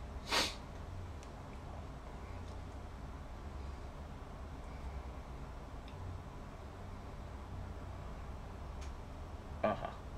Vamos a mandarle la invitación a los muchachos de Arazi. Hola. A ver, listo. Hola. ¿Cómo estás? ¿Cómo están? ¿Cómo les va? Muy bien, gracias. A ver, subí un volumen. Bien, un poquito. Ajá, sí, eso les iba a decir, que subiera un poquito el volumen, que se escucha un poquito bajito. Eh, bueno, ahora sí ya arrancamos. Estamos aquí con los eh, creadores de Arazi. Es un juego hecho aquí en Panamá, ¿verdad? Correcto. Correcto, ok. Eh, los panameños, el juego lo diseñamos hace... Bueno, yo empecé a hacerlo con Anabela en el año dos mil dieciocho, más o menos. Ok, genial. Ok, bueno, antes de continuar creo que sería un buen momento para que uh, se presenten, porque creo que hay gente que no, no los ha visto todavía, así que díganos, eh, preséntense y cómo, cómo sur, cuál es el origen secreto de Arazi. Ok, eh, mi nombre es Manuel Padrón. Yo soy Anabela del Valle. Ok, mi esposa, estamos casados hace dos, dos años y tres. Este, bueno, Arazi lo empezamos de una manera bien curiosa. Nosotros, por lo menos, siempre hemos sido bastante eh, fanáticos de juegos en general, más que todo videojuegos. Y en el dos mil dieciocho comenzamos a jugar bastante Dungeons and Dragons. Okay. Y a raíz de que estábamos jugando bastante, eh, con un grupo, un día luego de una sesión larga, como ocho horas, eh, llegamos a la casa y yo molestando le digo a Anabela, dije, oye, ¿qué opinas si montamos un juego? Se lo dije así como de manera jocosa, o sea, fue algo bien como espontáneo. Este, y a raíz de eso, bueno, ahí sacamos un cuaderno, nos pusimos a hacer unos garabatos del cuaderno a ver qué se nos ocurría. Yo le preguntaba qué te gusta a ti, qué te gusta, qué me gusta a mí de los juegos, y así poco a poco fueron surgiendo las ideas eh, del mismo juego. Entiendo. Fue algo así, bien espontáneo. Oh, genial. Y pero una pregunta, ustedes mencionaron hace un rato que el juego lo han estado creando desde el dos mil dieciocho, por ahí. Correcto. O sea que... Sí. Fue, fue en octubre de dos mil dieciocho que Manuel me decía que... Y si hacemos un juego de mesa, ¿qué te gusta a ti? Empezamos a, a pensar, ¿qué te gusta a ti de los juegos de mesa? ¿Qué, qué elementos te gustan? ¿Qué no te gusta? Y, pero obviamente de ahí fue como que todo lo que fue el diseño del mismo como gameplay del juego, para después pasar a todo lo que fue el arte del juego, no, para poder pasar a todo lo que fue la producción del juego, etcétera, ¿no? Exacto. Y bueno, cayó pandemia. Cayó pandemia, este, bueno, pandemia la verdad que fue un momento fuerte para el tema de, de probar el juego, que se tuvo que tener ya elementos virtuales, eh, pero bueno, finalmente luego de casi tres años de desarrollo, el juego lo logré sacar ya oficialmente aquí en Panamá en abril del año pasado, en abril dos mil veintiuno, mm. Que ahí fue cuando me tomé ya el, el, me aventuré y mandé a producir quinientas unidades en China. y oh. llegaron, bueno, en abril del año pasado. Wow. Y pero entonces, ya como mencionaron que hay bastante influencia de juegos de rol, entonces realmente es un juego con... O sea, yo he visto en el Instagram, he visto los diseños que tienen del tablero, los diseños de las cartas, los diseños del... Eh, bueno, los dados los tienen ahí. Eh, el mundo que están presentando ahí es un mundo que tiene bastantes elementos de varios reinos. Creo que habría que eh, enseñarle al, al público que nos ve exactamente cómo es la temática del juego y si y qué tan cuál es el, el, el grado de dificultad que se necesitaría con este juego. O sea, es un juego que necesitarás haber jugado Don, eh, Calabozos y Dragones, es un juego que necesitas haber tenido experiencia con Catán. Ah, cuando yo diseñé el juego, realmente lo que yo estaba buscando era un juego sencillo que pudiera abrirlo, jugarlo con amigos que no juegan muchos juegos o muchos juegos de mesa. Uh-huh. O sea, un juego ligero. Este, y esa fue como mi idea inicial. O sea, el juego siempre estuvo destinado a ser un juego sencillo. Okay. Eh, y que fuera bastante variable, porque no fuera tan repetitivo. Uh-huh. Entonces, eh, este es el tablero, no sé si algunos lo han visto, lo presento aquí. Ahí lo... Este es el tablero, uh. este es el mundo Arazi, pero así es el área que se encuentra en el medio del tablero, que es como un, que tiene como un castillo. Eh, y sí tiene algo de historia. Yo me inspiré mucho en mis juegos favoritos de cuando estaba chico, que eran Zelda principalmente. Eh, por eso tiene como estos distintos terrenos, eh, de diferentes elementos cada área. Y así fue como empecé con el tema del, del, del mundo que quería crear. Okay. Ya con el mismo tipo de juego que yo quería, era buscar algo como que tuviera algo de estrategia. Entonces el juego realmente consiste, y que es lo más divertido del juego, es que tú te vas moviendo por el tablero en busca de unos, de unos amuletos. Y cada amuleto, a medida que lo consigues, te va dando como poderes nuevos que puedes utilizarlo para eh, ganarle ventaja a los demás jugadores. Es un juego que es todos contra todos. Entonces, eh, te, con los amuletos puedes moverte más rápido, puedes detenerle el turno a los otros jugadores, ganar más corazones o más recursos, o incluso puedes matar a los otros jugadores. Entonces esa es como la dinámica del juego. Mm. El primero que gana cuatro amuletos es el que gana el juego. Mm, ok, ok. Entonces, haciendo un resumen, o sea, hay que completar los cuatro amuletos. Cada amuleto tiene una habilidad especial que te, te da cierto tipo de ventajas o ciertas estrategias que te ayudan a, a completar el juego. Disculpame un segundito que me está entrando una llamada. Ah, ya lo ves. uh -oh. Bueno, ok. Eh, bueno, cosas que ocurren en los lives. Los que estamos aquí en la Ruta del Geek sabemos que siempre nos pasan cosas con los lives, así que normal, ya estamos acostumbrados. Listo. Ya habíamos pedido conmigo. Disculpa. Pero que creo que todavía estás un poquito lagueado de la, la llamada esa que te cayó. Ajá. Creo que la gente, creo que eh, la gente que nos está viendo en el live, por favor, confírmenos si eh, los chicos de Arazi están congelados o si ya se están moviendo. Pues si soy yo el que está congelado.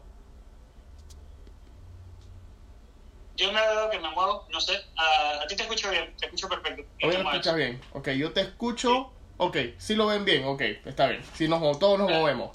Ok, yo también, ok, bien. Entonces, eh, nos estaba diciendo que es una dinámica así como, como Zelda, que estás recorriendo entonces todo el, el tablero. Eh, Correcto. ¿Tienes que recorrer todo el tablero o es necesario, o, o puedes hacer atajos o, o esquipear ciertos? Eh, bueno, eh, las dos mecánicas para conseguir todos los amuletos es que todos los jugadores, si quieres muestro el tablero para que sea un poquito más fácil explicarlo. Okay. Todos los jugadores inician en el centro del tablero, en esta casilla de aquí que es Arazi, ¿verdad? Y los jugadores se pueden mover siempre en cualquier dirección y van a querer ir a todos los distintos extremos que hay, a las cuatro áreas. En cada área van a haber monstruos o jefes que tú los derrotas lanzando el dado y al derrotarlos eh, consigues el amuleto. También puedes sobornarlos con eh, unas tiernas ovejitas que se llaman babas, que es como la plata del juego, son los recursos. Mm. Este, adicionalmente a eso también se los pueden robar a los otros jugadores si las fichas de los jugadores están cerca de la tuya. Entonces esas son como las dos dinámicas. Realmente no tienes que ir a las cuatro si alguien ya fue por el, digamos, el amuleto rojo y está cerca tuyo, tú se lo puedes robar y ya no tienes que ir hasta él. Eh, y el juego realmente no es un juego largo, puede durar, eh, lo más corto que hemos jugado creo que son treinta minutos. Wow. Por lo general las partidas demoran entre cuarenta y cinco minutos a una hora. Mm. Es como el tiempo promedio del juego. Ya. O sea que sí hay chances, si digamos es una, el juego es lo que yo tenía en mente, es un juego que vienen unos amigos a tu casa un viernes por la noche, piden pizza, quieren jugar algo sencillo, mientras están comiendo, echando cuentos. Eh, es como el tipo de juego que, que se presta para. Y esto, esto me lleva a la siguiente pregunta, que creo que es la pregunta que mucha gente se estaba haciendo en caso tal de que no la hemos mencionado, y es ¿cuánto es el límite de jugadores? Eh, ¿Cuatro? ¿Ocho? Okay. El juego estuvo, eh, se diseñó para jugar con un mínimo de tres jugadores, okay, y eh, un máximo de cuatro jugadores. Es, es los, la cantidad de jugadores recomendados eh, en estos momentos. Ok, perfecto. Y tomando en consideración cómo se han estado moviendo las cosas, ¿tienen pensado hacer alguna expansión o alguna otra variante, versión? ¿O, por, o, o, o van a seguir alguna secuela de Arazi o van a crear algún otro juego para, a futuro? Ok, eh, bueno, este es un tema que para mí siempre, como yo soy el principal creador, es como la parte más divertida. A mí la parte de crear el juego, de verdad que fue, fue súper cool. O sea, de verdad que... Eh, cada vez se me ocurren ideas nuevas, a veces son cosas muy complicadas, y creo que ahí es donde Anabela ha hecho el, como el mayor aporte al juego, porque a veces a mí se me va mucho la cabeza y quiero inventar cosas muy locas y complico el juego, entonces ella me ayuda a mantener el juego en algo más sencillo, que, porque a Anabela realmente ya sí le gustan los juegos un poquito más light. Uh-huh. eh, pero sí, sí quisiera hacerle tipos de expansiones. eh, okay. Siento que el juego como está actualmente es bastante divertido. Eh, pero sí quisiera agregarle muchas más cosas. Eh, dentro de eso tengo en mente ver si puedo agregar un modo como eh, en equipos, digamos dos contra dos o, o tres equipos de dos entre todos, este, más per- agregarle personajes, porque actualmente tú eres un aventurero y tú lo juegas a la manera que tú quieres, eh, pero se me ocurre también que puedes tener como un tipo de rol, así como en, en algunos juegos que tú eres, qué sé yo, un paladín, algún tipo de mago, cosas así. Son como cosas que siempre he querido agregarle al juego, mm. más cartas. Pero eso sí lo veo en un periodo de tiempo como mucho más a largo plazo, eh, porque actualmente la meta más reciente que tengo es, digo, uno, que más gente lo conozca, y, y como el juego lo tengo exclusivamente en Panamá, eh, que más gente lo pruebe, que se ríe la voz, que es como lo que estoy buscando ahorita, para vender las copias que tengo. Eh, y ya sea plan como de mediano plazo, sí estoy muy interesado en hacer este o una campaña de estas de recaudación de fondos como en un Kickstarter, uh-huh. o... Eh, enviarle el juego a alguna publicitaria que le, que le guste el juego y que lo quiera distribuir a nivel mundial. Serían como los dos otros caminos que también estaría buscando, ¿no? Claro. Porque yo soy médico, eh, y de verdad que para mí sacar tiempo para esto siempre es bastante complicado. Eh, y el, en el año que llevo hay meses que estoy un poquito más relajado y es donde aprovecho para meterle a, al juego, a promoverlo, a hacerle videos y eso. Pero de los doce meses del año realmente son como dos o tres que he sentido que en verdad le, le he dado el empeño que merecen. Uh-huh. Ok, eh, okay, creo que otra pregunta que haría ahí, ya que como mencionaste que como te, tienes pensado hacer expansiones, o sea, básicamente eh, creo que la pregunta que quisiera hacer es también, eh, eh, ¿harías algún otro juego o por ahora de momento sería full full enfocado en, el, en lo que sería el futuro de Arazi exclusivamente? Eh, la verdad me ha gustado mucho el universo que se ha creado con Arazi, o sea, el mundo este que, que inventamos. Uh-huh. Creo que sí me gustaría hacer como otro tipo de juegos. Eh, siempre quería hacer un juego como de cartas, ¿no? Ajá. Siempre lo has mencionado. Siempre he tenido como mensaje de hacer un juego exclusivamente de cartas, algo también, algo... sencillo. Otro juego sencillo que nada más requiera cartas y que sea un juego más corto, digamos, de quince, veinte minutos, uh-huh. eh, y basado en el mundo de Arazi. Ya que estamos como en este mundo medieval, he pensado cosas como...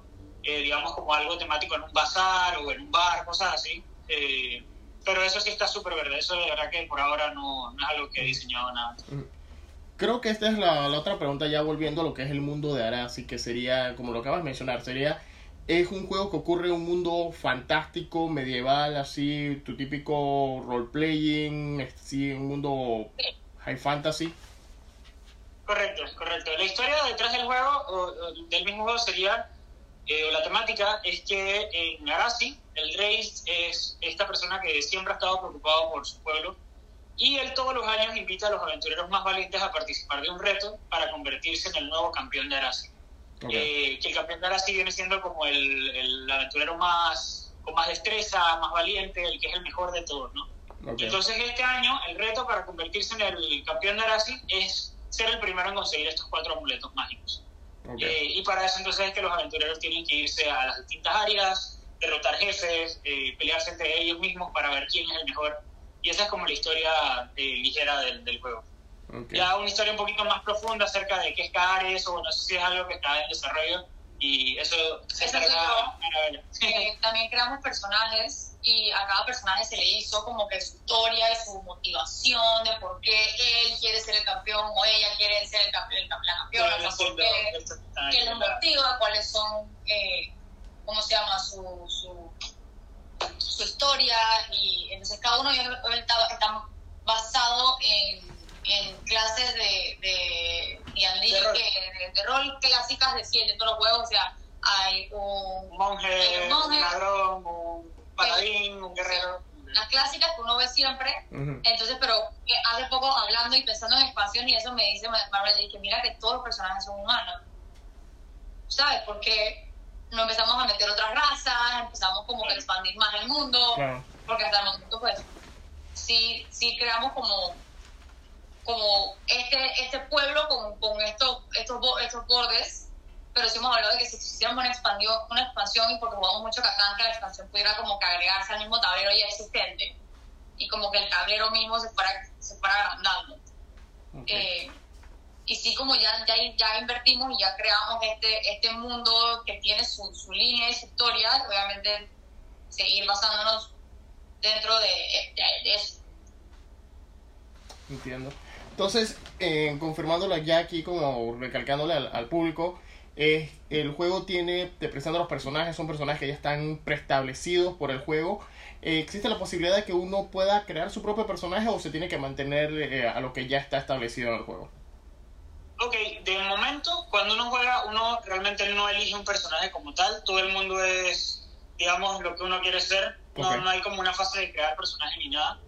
Eh, creo que es más como temáticamente se quiso hacer que hubieran como una serie de personajes que puedan entender por, por qué quieren ir por los amuletos o algo así, pero eso no afecta en nada el juego que tú llevas. O sea, sí, no hay como una elección de clases. Que elijas el, el, el, el icono amarillo no significa que tienes que jugar como el personaje amarillo. O sea, ah, okay. Juegas pero quieras jugar y, y eres libre. Es más, o sea, estos personajes son más como algo como extraoficial que realmente se hizo un poquito después de, de que se lanzó el juego, pero sí hay como algún tipo de intención más adelante de agregarles como eso, ¿no?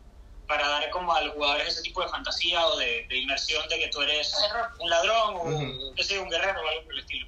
Ya entiendo, entiendo. Eh, por acá me pregunta Giancarlo veintiséis diez, por acá en el live me pregunta, ¿dónde se puede conseguir Arazi? Ok, el juego en Panamá, eh, solo lo tenemos en Panamá por ahora. Lo puedes conseguir con nosotros eh, entrando a nuestra página web arazi oficial punto com. También nos puedes escribir por Instagram o TikTok, que son las otras redes que usamos. Eh, el juego tiene un costo de cuarenta dólares. También lo puedes conseguir si lo quieres eh, ir a probar en alguna tienda. Lo tenemos en dos tiendas actualmente. Una es Juegos Please Please, okay. eh, que ahí lo tienen abierto también para demo. Y la otra tienda que también lo tiene abierto para demo es Istmo Games. En esas dos tiendas también lo puedes ir a ver. Mm, okay. Aquí está en California y Istmo Games en San Francisco. Mm. O sea, como los dos lugares donde los podrían buscar. Ok, perfecto. Esto, bien, creo que esas son gran parte de las preguntas que tengo. Ahora, en, en el juego en general, entonces, como mencionaron, hacer un breve recorderis aquí. Entonces, el juego es un juego corto, se puede jugar en quince minutos mínimo de tres personas. Un juego que ocurre en un mundo fantástico. Es un juego que tienes que... Ah, ah, ah, bueno, aquí viene la pregunta. Gracias, Kemuel. Gracias, Kemuel. Eh, Kemuel, te tengo que dar un premio. Todos los días te haces las preguntas. Sí, sí. Kemuel hace las preguntas. Kemuel, cuando no está mi compañera Alicia, Kemuel es el que en el live hace las preguntas que se me olvida hacer. Ok, ¿desde qué edad se recomienda? ¿De cuál, cuál es la edad en adelante para jugar el, el juego? Ok, el juego lo recomiendo usualmente... Eh, para mayores como de trece años, okay. eh, ya que si tienen algunas cosas de estrategia que pueden eh, las cartas, por lo menos los amuletos tienen varias habilidades y si ya tienes tres amuletos puedes tener hasta nueve opciones diferentes por turnos, que eso para alguien más pequeño puede ser un poquito como abrumador, pero mm. igual sigue siendo sencillo. Eh, y para niños mucho más chiquitos sí no lo recomiendo porque hay muchas piezas chiquitas y no quiero meterme en el problema que se las coman o algo. Ah, sí, son muy importantes, que se coman o se pierdan la, las piezas. Eh, eso es lo que me lleva entonces a otra nueva, a una nueva pregunta. Entonces, en la caja, ¿qué tanto contiene la caja? ¿Tiene el tablero? ¿Tiene los dados? ¿Cuántos okay. dados necesitas eh, aquí? Esta sería la caja. No es una caja muy grande, mide nueve pulgadas por nueve pulgadas y dos de dos pulgadas de ancho. En la caja viene el tablero. Viene entonces el tablero, las este que está acá, las instrucciones que eh, se ven grandes, pero realmente es porque tiene muchas fotitos y bastante texto. Este es el tablero, el, el manual.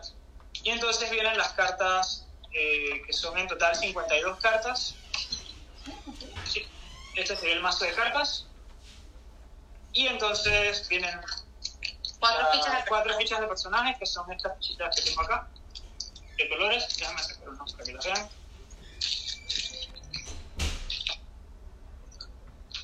Eh, las fichitas de personajes.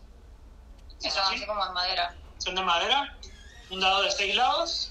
Y eh, por último, las fichitas de babas y corazones, que son estas que vemos aquí.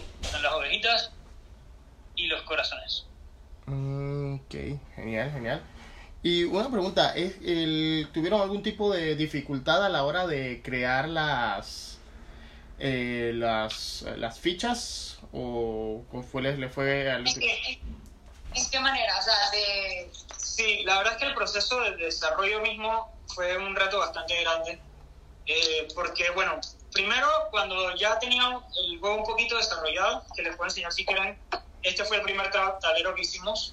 Esto lo hizo Anabela en PowerPoint. Como ven, eh, son nada más unos cuadritos y unos circulitos. Eh, y esta es como una versión segunda, que también la hizo Anabela, pero esto sí ya con un poco de iconos que se, se parecen un poquito más al tablero actual. Eh, ya el tema, cuando sí estuve buscando artista o alguien que me hiciera el arte del tablero, eh, fue bastante complejo porque eh, cometí muchos errores al inicio en, en qué tipos de... cómo, o sea, el formato, todo eso era un mundo nuevo para mí. Yo la verdad no conocía mucho de, de diseño. Eh, bueno, y también está lo que uno quiere hacer y el costo, ¿no? El costo. Porque, por ejemplo, nos encantaban las fichitas de madera y queríamos que los corazones y, la, y las babas fueran de madera porque jugamos, jugamos mucho Catán. Y en Catán las, las, son las piezas de madera, pero eso subía el costo un montón, o sea, lo disparaba a otro claro. nivel. Entonces wow. fue, dije, bueno, en verdad tenemos que buscar una manera más sencilla de... de abaratar el costo. Exacto, y, y la manera más sencilla era utilizar estos como... cartones. Como sí, cartón, cartón, ¿no? Impresos en ambos lados. Que eso sale en muchos otros juegos. Sí, o sea, no, y la verdad que se ve muy bonito. Sí. Eh, pero bueno, la parte también del artista fue el prim- fue como el primer paso donde encontré algo de dificultad, porque cotizar con artistas, había unos que por una carta me querían cobrar, qué sé yo, como ochocientos dólares, entonces obviamente eso sí iba a salir muchísimo del presupuesto que yo tenía. Eh, y bueno, luego me, co- me tocó cotizar como cuarenta artistas, eh, los busqué en una página que se llama ArtStation, ahí a varios les decía más o menos cuánto era mi presupuesto, qué tenía en mente, eh, algunos me daban... Eh, se ajustaba un poquito a lo que yo estaba dispuesto y bueno, poco a poco ahí logré eh, conseguir una muchacha en Rusia que fue la que me hizo el arte, que wow. la muchacha fue lo máximo, de verdad que muy profesional, me mandó un contrato porque también como yo esto lo quería hacer usar de uso comercial, yo también necesitaba los derechos de autor, todo ese tema fue, eh, la, la muchacha de verdad que fue increíble. mm. Eh, ya después de ahí entonces era el formato en que yo tenía esas imágenes. Eh, montar todas esas imágenes para que cuando lo fueran a imprimir no hubieran errores de sangrado ni que las cartas quedaran chuecas. Esa parte también fue muy, muy, muy difícil. Eh, sí, ahí sí requerí, requerimos ayuda de una amiga que es diseñadora gráfica. Eh, al final, bueno, a ella la contratamos para que nos ayudara tanto con el tema del, de cómo plasmar bien las cartas. Mm. Ella también nos hizo el diseño de la caja, eh, el logo y esas cosas. Eh, y bueno, ya por último fue el tema de cuando hicimos... mandar a hacerlo en China, que me tocó eh, buscar en foros otra gente que también ha hecho juegos de mesa a nivel mundial. Eh, coticé como con cinco compañías en China, al final una de las compañías me contactó una vendedora que me robó el corazón, lo más, lo más adorable del mundo. Era una chinita que decía ella que se llamaba Susi, estoy seguro que no se llama Susi, pero eh, fue lo máximo ahí, hablaba en un inglés así bien gracioso como de película. Este, bueno, Eh, como ellos me, eh, me mandaron una primera muestra, yo le envié mis archivos, me mandaron una primera muestra y la verdad que me encantó la calidad y ahí fue con, con los que me fui. Y bueno, ahí fue que mandamos a hacer quinientas unidades. Ok, excelente. Eh, bueno, antes de continuar, un par de comentarios aquí en el live. Y es que primero que todo, eh, nuestros amigos de Cine con Sabor, eh, les, que ya en un comentario dijeron que les da curiosidad tener el juego. Y por otro lado también nos dicen ellos mismos que felicidades por este juego de mesa panameño, aunque eh, toda la idea viene de aquí de Panamá, pero como ellos han mencionado ha sido una colaboración por muchas sí, personas. Y, y casualmente, casualmente los amigos de Cine con Sabor, ellos tenían un, bueno, tienen un proyecto aparte, no sé, tengo que confirmar el estatus de ese proyecto, que se llama eh, Para Más de Dos, eh, que básicamente era un canal de YouTube con sobre varios juegos de rol y de mesa. De pronto ahí pueden hablar con ellos para algún otra, otro saludo por ahí. Eh, fuera de eso, el, también nos habla por acá nuestro amigo Kemuel. Gracias, Kemuel, por todas tus preguntas. Me estás dejando en pena, Kemuel. El, Kemuel eh, dice, ¿tiene pensado en vender por Amazon y demás tipos de venta remota? Es, sería lo ideal, eh, pero ahí sí ya necesitaría hacer la campaña de Kickstarter que estoy tratando de hacer de aquí al próximo año, porque sí requeriría eh, mandar a crear más unidades, porque nada más mandar las unidades que tengo aquí en Panamá a cualquier otro lugar es muy caro. Eh, el tema de producción ahorita también a nivel mundial hay todo un tema de logística que está medio colapsado, así que ahí sí necesitaría recaudar fondos y poder enviarlos a distintos centros del mundo para que sea más fácil el tema de la distribución. Y si fuera a ser en Amazon, tendríamos que hacer un do- doblaje probablemente. Exacto, porque luego actualmente solo está en español. Entonces sí requeriríamos eh, una versión en inglés, probablemente. Una versión en inglés. Claro, claro. Y esa es otra cosa que sería importante. Eh, eh, si lograran hacer una versión en otros idiomas, eh, ¿manterían las mismas reglas o habría algún tipo de modificación si cambian a una edición internacional? Creo que uno de los retos más grandes para eso es que las cartas tienen mucho texto. Bueno, no mucho, pues, pero la, como hay diferentes cartas, cada una tiene su propio texto. Entonces sí habría que eh, traducir cada una de ellas y eso sí afectaría un poquito el tema de... Ahora, yo no creo que específicamente a inglés sería un problema porque cuando hicimos el juego estaba todo en Spanish. Porque como buenos panameños hablamos Spanish. Entonces, fíjate que... Ok, y, y jugamos videojuegos y jugamos juegos de mesa en inglés. Entonces, o sea, pues las instrucciones están en inglés y que has escuchado siempre sí. La explicación en inglés. Entonces, damos de que, ok, ¿cómo decimos eh, esto en español? Y él dice, ok, búscalo, eh, tradúcelo. O sea, para hacerlo como que en español, en castellano, por así decirlo, tuvimos que buscar ayuda de que se... Claro, o sea, ahí también tuvimos que contratar a un muchacho a través de Fiverr que él se dedicaba a esa parte del... de, de pulir como un español a un español neutro. Entonces me tocó enviarle todas las instrucciones y que me las revisara y que estuvieran todas las tildes bien, que las cosas tuvieran sentido, que eh, fuera neutro, pues que, que se sintiera bien entre los distintos países de Latinoamérica y España, etcétera. Ok. Kemuel, tiene otra pregunta. Voy a, voy a tener que pagarle a Kemuel ya. Voy a tener que pagarle, tener que pagarle a Kemuel. Si, si lo hago, Kemuel, nada más te puedo pagar. Esto es por amor al arte, Kemuel. Nada más te puedo pagar veinticinco centavos por semana.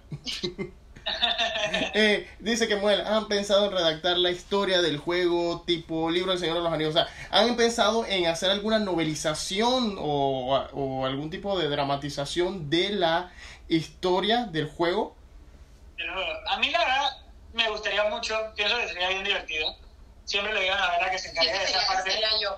Porque a ella que le gustan los juegos de rol y eso, uh-huh. Yo le dije un día molestando, y que oye, hazte una campaña de, de calabozos y dragones, y, pero con la temática del juego, y sería algo divertido. La sí, yo, yo lo pudiera hacer. Pero la verdad no, no hemos empezado. Porque, mira, yo, yo he jugado muy pocos juegos de rol. He tenido la oportunidad, pero he tenido también la mala suerte de que cada vez que voy a empezar una campaña, algo pasa con las personas con las que voy a hacer la campaña. Como, por ejemplo, eh, eh, el, rol, el Dungeon Master se dejó con la novia o cayó la pandemia. O sea, nunca podemos pasar de la creación de personajes. Pero lo que sí me ha llamado siempre la atención cuando he ido a tiendas como Gran Morrison, tiendas como La Rocha, que siempre estaban esto, antes con más frecuencia, ya no tanto como antes, pero incluso hasta en otras eh, plataformas como Kindle, que siempre están, no solo están los libros de, de reglas del juego o libros de sobre las criaturas que hay, sino que también están estas novelizaciones de distintas campañas, algunas originales, o algunas como el caso de, de juegos como o, o casos como el programa Critical Role, que Critical Role ya sí. Se ha expandido en una cosa increíble sí. Eh, en, sí. ¿Y ustedes tienen pensado algo así a futuro o eh, quisieran ver de pronto un día ir a una librería de pronto Arazi, novela parte uno? Sería increíble, pero o sea, si, si no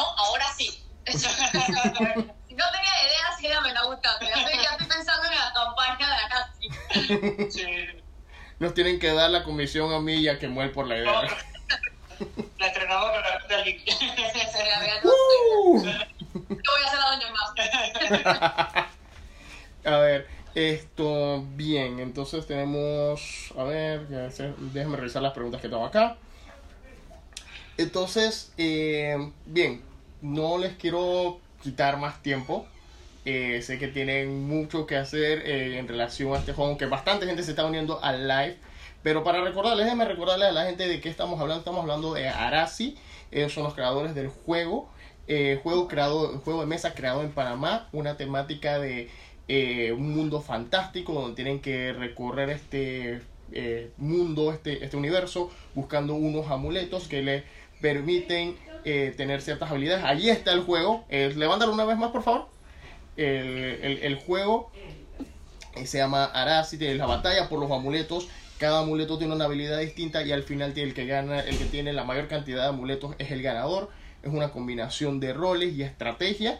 ¿Me faltó algo? No, es bastante... Eso, todo contra todos también. Todo contra todos. Ah, y todos contra todos. Esto es un, esto es un mili. Y robarles. Hay que robar. Ok. Eh, este es un juego, como ellos lo han mencionado, este es un juego para la gente que le gusta la fantasía, para los fanáticos de, de los juegos de rol. Y eh, es, uno, es un juego bien sencillo, un mínimo de tres jugadores, con el... algo se me olvida. Es un juego de tres, mínimo de tres jugadores, bien sencillo. Lo más corto que te puedes tomar una partida es alrededor de quince minutos. No, treinta. treinta, ah, sí, treinta. Ah, y dura hasta una hora más o menos. Ok, ajá, eso es lo, el otro. O sea, la, las campañas pueden durar de treinta a, a, a una hora, entonces. No, no. Eh, ¿qué, ta, ¿Qué tanto se podría extender la, la, la campaña? O sea, hay tantas eh, estrategias que se van creando o se van surgiendo durante una partida que pueden extender el juego, entonces. Realmente, lo más que he visto que se extienda un juego creo que ha sido como una hora y veinte minutos, y es porque nos ponemos a hablar mucho. O sea, porque estamos eh, parqueando básicamente y alguien se para, damos vueltas, pero...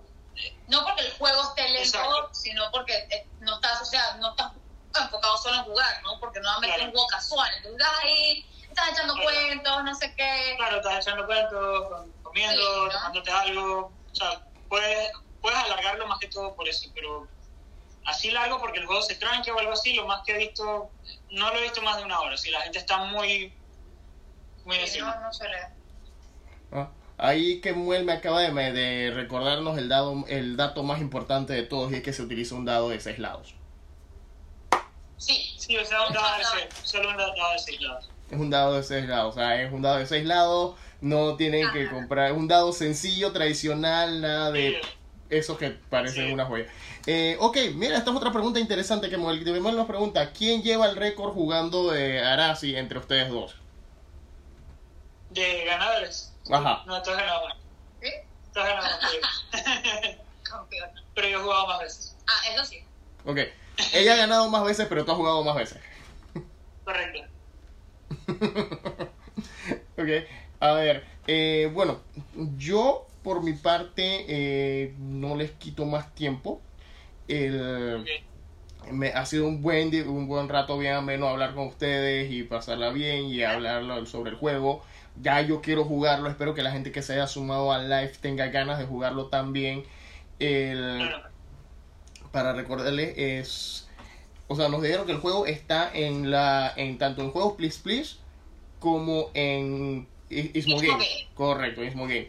Y a ver, y el juego, como ya lo hemos mencionado, es un juego de mínimo tres jugadores. Primer juego es un juego de mesa hecho en Panamá.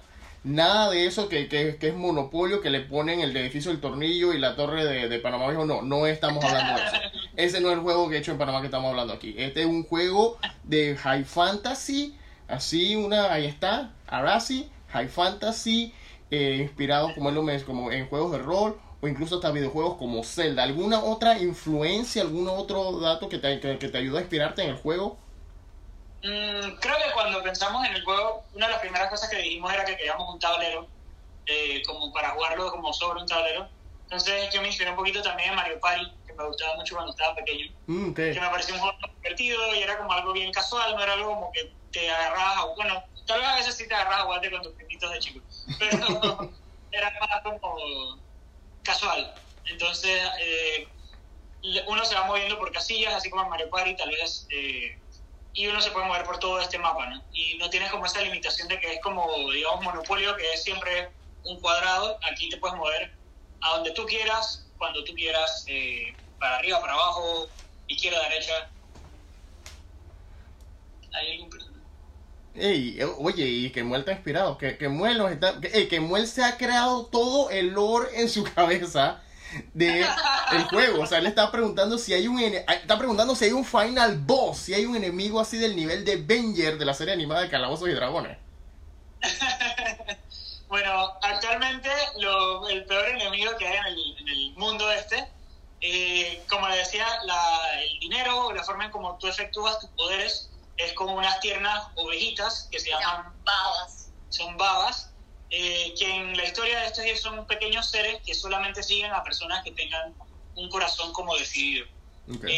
eh, y eh, tú las utilizas, utilizas su magia eh, para usar los poderes de los amuletos, incluso para sobornar a los jefes.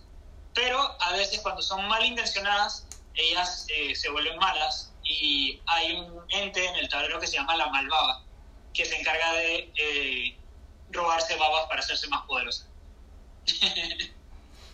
Pero no sé si está en nivel de poder. O sea, que realmente el, el Venger es el jugador que quiera ser el más tramposo durante todo el juego. Exacto. Ok. O sea, tú eres Venger. Ya, si tú quieres ser Venger, tú eres Venger. Eh, sí. Creo que ahora sí, eh, yo no te pido por mi parte, no tengo más preguntas. O sea, la verdad, la verdad, no sé si cómo ustedes les han pasado, pero nos encantó de esta conversación. Eh, que hemos tenido para conocer sobre este juego, y me alegra que mucha gente se haya sumado a live para conocer este juego. Como mencionamos, el juego es, está hecho aquí en Panamá, el, ha sido una colaboración con muchas otras pe- personas de muchos otros lados, pero en general todo lo esencial, la creación, la idea, la historia, todo salió de aquí. Es un juego de, de rol y estrategia, y un mundo totalmente fantástico. Se llama Arazi, la batalla por los amuletos. De ahí, levanta el juego una vez más para que la gente lo reconozca. El... Eh, ah, bueno, y si quisiera hacer algún comentario así extra, ya antes de terminar, el próximo mes eh, cumplimos un año de tener el juego en Panamá. Oh. Y yo estoy de vacaciones finalmente, así que sí quiero hacer algunos eventos y eso en algunas tiendas. Oh, pero bueno, todavía son los detalles eh, concretos, así que más adelante que los tenga los voy a estar publicando. Eh, sí, sería bueno también porque así, hey, la gente que ha estado aquí viendo el live, podemos llegar, ver el juego en acción. Eh, porque sí, los, creo que eso sí nos agradaría ver también. O sea, no les queremos quitar más tiempo con eso, porque sí puede, como he mencionado, la partida puede tomarse bastante, puede ser, puede ser muy corta muy eh, o bien extensa. Pero... Eh, La verdad, la verdad, quisiéramos ver el juego en acción. O sea, yo quisiera ver el juego en acción porque me ha, ha, ha llamado bastante la atención. Miren, man, que muel, como siempre, man, que muel, que muel. Arazi Day, el Arazi Day, hay que celebrar el Arazi Day. Arazi Day, claro que sí. Hay que celebrar el Arazi Day. Entonces, gente, ellos son Arazi. Ok, eh, Alfonso, que se sumó al live. El juego, como mencionamos, cuesta alrededor de cuarenta dólares, ¿correcto? Correcto, sí. Cuesta alrededor de cuarenta dólares. Eh, María Gabriela está para el, ella está para la Arazi Day. O sea, todos vamos para la Arazi Day. Viene la Arazi Day. Viene la Arazi Day. Viene la Arazi Day. Desde ya tienen que de, desde ya, si van a hacer el Arazi Day, tienen que decirnos ya si hay que ir en cosplay o no. Incluso es una pregunta muy importante. Eh, ok. So, eh, entonces, juego, el, una vez más, el juego se llama Arazi. Eh, cuesta cuarenta dólares, está disponible en tiendas como Please Please y eh, Ismo Games. Hasta, un juego hasta de tres jugadores, súper estratégico, súper de rol, eh, súper fantástico. Tiene, es, busca, busca las ovejitas, busca los amuletos. El que tiene más amuletos es el, el ganador. Tú puedes ser el bueno, puedes ser el malo, dependiendo de qué tipo de juego, puede, de qué jugabilidad quieres tener, para poder ser el amo de todos los amuletos. O sea, aquí, aquí tú puedes ser Thanos, buscando todos estos amuletos mágicos. Así que, gente, eh, no sé si quieren dar unas palabras finales antes de ya cerrar el, el live. No sé, Pamela, muchas gracias por invitarnos. Sí, igualmente. Eh, eh, la verdad que siempre es divertido conectar con otros creadores de otros tipos de cosas en Panamá. Eh, siempre es bueno como... Sí, ambos tenemos nuestro propio trabajo y en verdad no, no siempre tenemos la oportunidad de dedicarle mucho al juego y promoverlo, y estas oportunidades que nos salen, en verdad, las agradecemos mucho. Claro. Eh, sí, y... al final es un juego que hicimos con mucho cariño. O sea, la verdad que el nivel de apego que yo le tengo al juego es dije... Sí. No, la verdad, la verdad creo que lo, con lo que hemos hablado hoy y con las explicaciones que ustedes nos han dado, creo que mucha gente ha quedado como que bien enganchada, con ganas de, de buscar el juego. Y de hecho pueden, eh, pueden seguirlos a los muchachos, pueden seguirlos en tanto en Instagram como en TikTok, que ahí pueden ver, no solo pueden ver dónde está disponible el juego, pueden ver mucho del arte del juego, en especial en Instagram, ven, pueden ver todo el arte del tablero en diferentes viñetas, diferentes fotos. También pueden ver en, en TikTok, también pueden ver algunas escenas también del juego. Y también, si no me equivoco, también ustedes han estado apareciendo en varios eh, va, varios canales de Twitch, promoviendo el juego también, ¿no? Y finalmente logramos subir el juego a algunas plataformas virtuales para hacer, donde hacíamos también pruebas a veces online. Eh, y algunos eh, creadores de contenido de otros países nos han estado invitando para, a, para conocer el juego y jugarlo en vivo con nosotros. ¿Y cómo ha sido esa experiencia jugando con otra gente de otros países? Y en especial porque obviamente les hacen la pregunta si es el primer juego hecho en Panamá y ese tipo de, de situaciones en, en, en general. ¿Cómo ha sido la, la, la experiencia en general jugando con personas de otros países en diferentes plataformas? Eh, la verdad que ha sido súper buena. Por lo menos eh, hemos tenido las dos primeras la última semana y media. Eh, y la, una fue con unos muchachos de México, okay, que ellos sí nos vieron el juego, nos pidieron uno que se los enviamos, y ellos nos hicieron, oh. eh, lo probaron, nos dieron como su feedback de qué les parecía el juego, qué cosas quisieran eh, para el futuro del juego, si, si pensábamos como expandirlo, y por ahí mismo nos invitaron a jugar en vivo en, en su canal. Fue bastante divertido. Eh, perdí, lastimosamente. eh, perdí las dos veces. Ayer también, ayer perdimos los dos, ayer. Pero ha sido muy divertido y a ellos les ha gustado mucho el tema también, que no, no han escuchado muchos juegos de, de Panamá. Uh-huh. Yo la verdad no tengo conocimiento de más juegos. Eh, tengo, creo que conozco dos juegos más hechos en Panamá. Eh, no recuerdo los nombres que ahorita mismo se los leo. Eh, pero no sé qué tan grande sea esta comunidad en Panamá. Eh, y sé más, eh, siempre es bueno como reunirnos a hablar y eso, ¿no? Bueno, la comunidad aquí de, que los, de fans de juegos de mesa es grande. Eh, bueno, no, como tú dices, tal vez no sea tan grande, tal vez, pero sí he visto, conocido bastante gente, gente que le eh, conoce los todo tipo de juegos de mesa, desde juegos como Dungeons and Dragons y juegos de rol. Aquí hay bastantes Dungeon Masters eh, o Game Masters, eh, gente que juega también los juegos tradicionales. Por lo menos mi esposa y yo, nosotros jugamos más juegos de... Hemos querido tratar de meterlo en los juegos de rol, como mencionamos hace un rato, pero nosotros nosotros tenemos usualmente las ediciones especiales de juegos tradicionales como Live de Mario, eh, Club de Harry Potter, Club de Doctor Who. Eh, nosotros no, nos hemos llenado la casa de puro uno. Nos hemos llenado la casa de puro uno, porque es que el, el uno de Cazafantasmas, el uno de... Hoy nos compramos el uno de Jurassic World. No lo compramos, lo vimos hoy, lo compramos de una vez porque ah, nos hace falta ese uno, pero es el mismo juego de todas las que hemos jugado. Eh, el único que no hemos jugado, que no nos hemos comprado, es el uno de He-Man. Ese es el único que no nos hemos comprado. No sé si lo vayamos a abrir. Tenemos como tres juegos, tres, tres eh, versiones de uno que ya las tenemos hasta repetidas. Eh, pero sí, o sea, a la gente le gustan los juegos de cartas, como Magic the Gathering. O juegos Yo juego también. mucho Magic y así fue como inició más o menos como el tema de, de, de lo del juego. Mm, ok. Y también, también hay gente aquí que juega bastante eh, Warhammer, que se incluso hasta eh.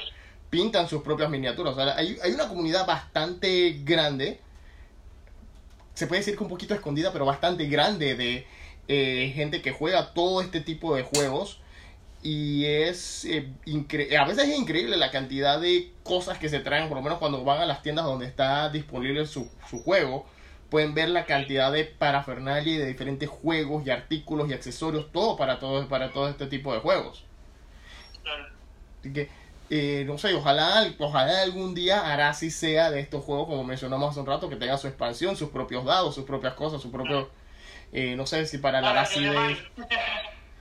para Arazi Day dos mil treinta tengamos todo este, este vestido de babas Babas las ovejas, para gente que nos está, que se está sumando al live. Babas son las ovejas del juego. No babas de todo, no. Babas son las ovejas del juego. Ahora sí me quedo todo el oro en mi cabeza. Sí. Ha creado un monstruo. Okay. Así que, hey, gente, eh, creo que ya eh, muchas gracias por acompañarnos. Estamos impacientes por ver el juego, estamos impacientes por ver eh, cuál va a ser el futuro de Arazi. Y ustedes, la verdad, la verdad, el juego se ve bien creativo. Mucha gente que nos está siguiendo, síganlos a ellos en Instagram y en TikTok. Eh, está súper genial todos los datos del juego. Que, que, que eso es solamente un abrebocas. Cuando ya ven el tablero, los que, los que no hay, se están sumando apenas al live, eh, tienen que ver el diseño. El diseño del tablero está increíble. Creo que es uno de los, de los mundos más bonitos que he visto, en, o uno de los mapas más bonitos que he visto en un, en, en un juego de mesa. Eh, de, de nada, o sea, la verdad, la verdad, lo que ustedes han creado aquí se ve muy bonito. Yo tengo que hacer mi, separar mis cuarenta dólares para ir a buscar mi, mi cajeta de, mi caja de Arazi. Que, gracias. De nada. Y gente, una vez más, esto, ellos son Arazi, ellos son, eh, la cuenta de ellos es Arazi Oficial, tanto en Instagram como en TikTok. Eh, para los que están llegando, recuerden aquí, nosotros acá, La Ruta del Geek, un pequeño canalcito de, de noticias, de entretenimiento. Tenemos un canal de YouTube, un podcast en Spotify y también tenemos un par de shorts en TikTok. O sea, todos todo tenemos, estábamos moviendo por ahí. Gente, muchas gracias por acompañarnos una vez más. Saludos a toda la gente que se está sumando y toda la gente que estuvo desde el inicio. Eh, esto va a quedar en diferido aquí en Instagram y dentro de un par de días también va a estar saliendo en el Spotify de La Ruta del Geek. Y ya está cantado, o sea, ya, ya, ya nosotros estamos declarando el Arazi Day, ya que no le puso nombre. Así que eso, de aquí a un par de años, todos vestidos de, de personajes de Arazi. Vamos a jugar esta super birria en algún punto, ojalá que veamos mucho más de Arazi a futuro. Así que muchas gracias, se pueden despedir, son libres de despedirse. Eh, muchas gracias a todos los que se sumaron y bueno, esperemos que pronto, el próximo mes, celebrando el primer año de Arazi, nos podamos ver y podamos probar este juego que hicimos los dos con mucho cariño y nos divirtamos mucho. Exactamente. Muchas gracias por acompañarnos, gente. Recuerden, Arazi, la cuenta es Arazi Oficial. Que Muel ya se está escribiendo el guión de la película. eh, Arazi, eh, eh, la cuenta es Arazi Oficial. Y es un juego de mesa hecho en Panamá. Eh, está disponible en, en Juegos Please Please y Xbox Games. Y es un juego para tres personas. Y se trata de completar la mayor cantidad de amuletos posibles para conquistar este fantástico mundo. Gente, muchas gracias. Que gracias a todos por acompañarnos. Y chao. Chao. Chao, nos vemos. Un gusto. ¡Hey! Gracias por viajar con nosotros en La Ruta del Geek. Al escucharnos, por favor, recuerda cliquear en Subscribe en cualquiera de las plataformas como Spotify, Apple y Google Podcast, gracias a Anchor F M. También puedes darnos comentarios y sugerencias y seguirnos en Instagram en las cuentas La Ruta del Geek, Sakura cero cero dos, Living Atencio y Ghostbuster Panamá cinco cero siete. ¡Nos vemos en el próximo viaje!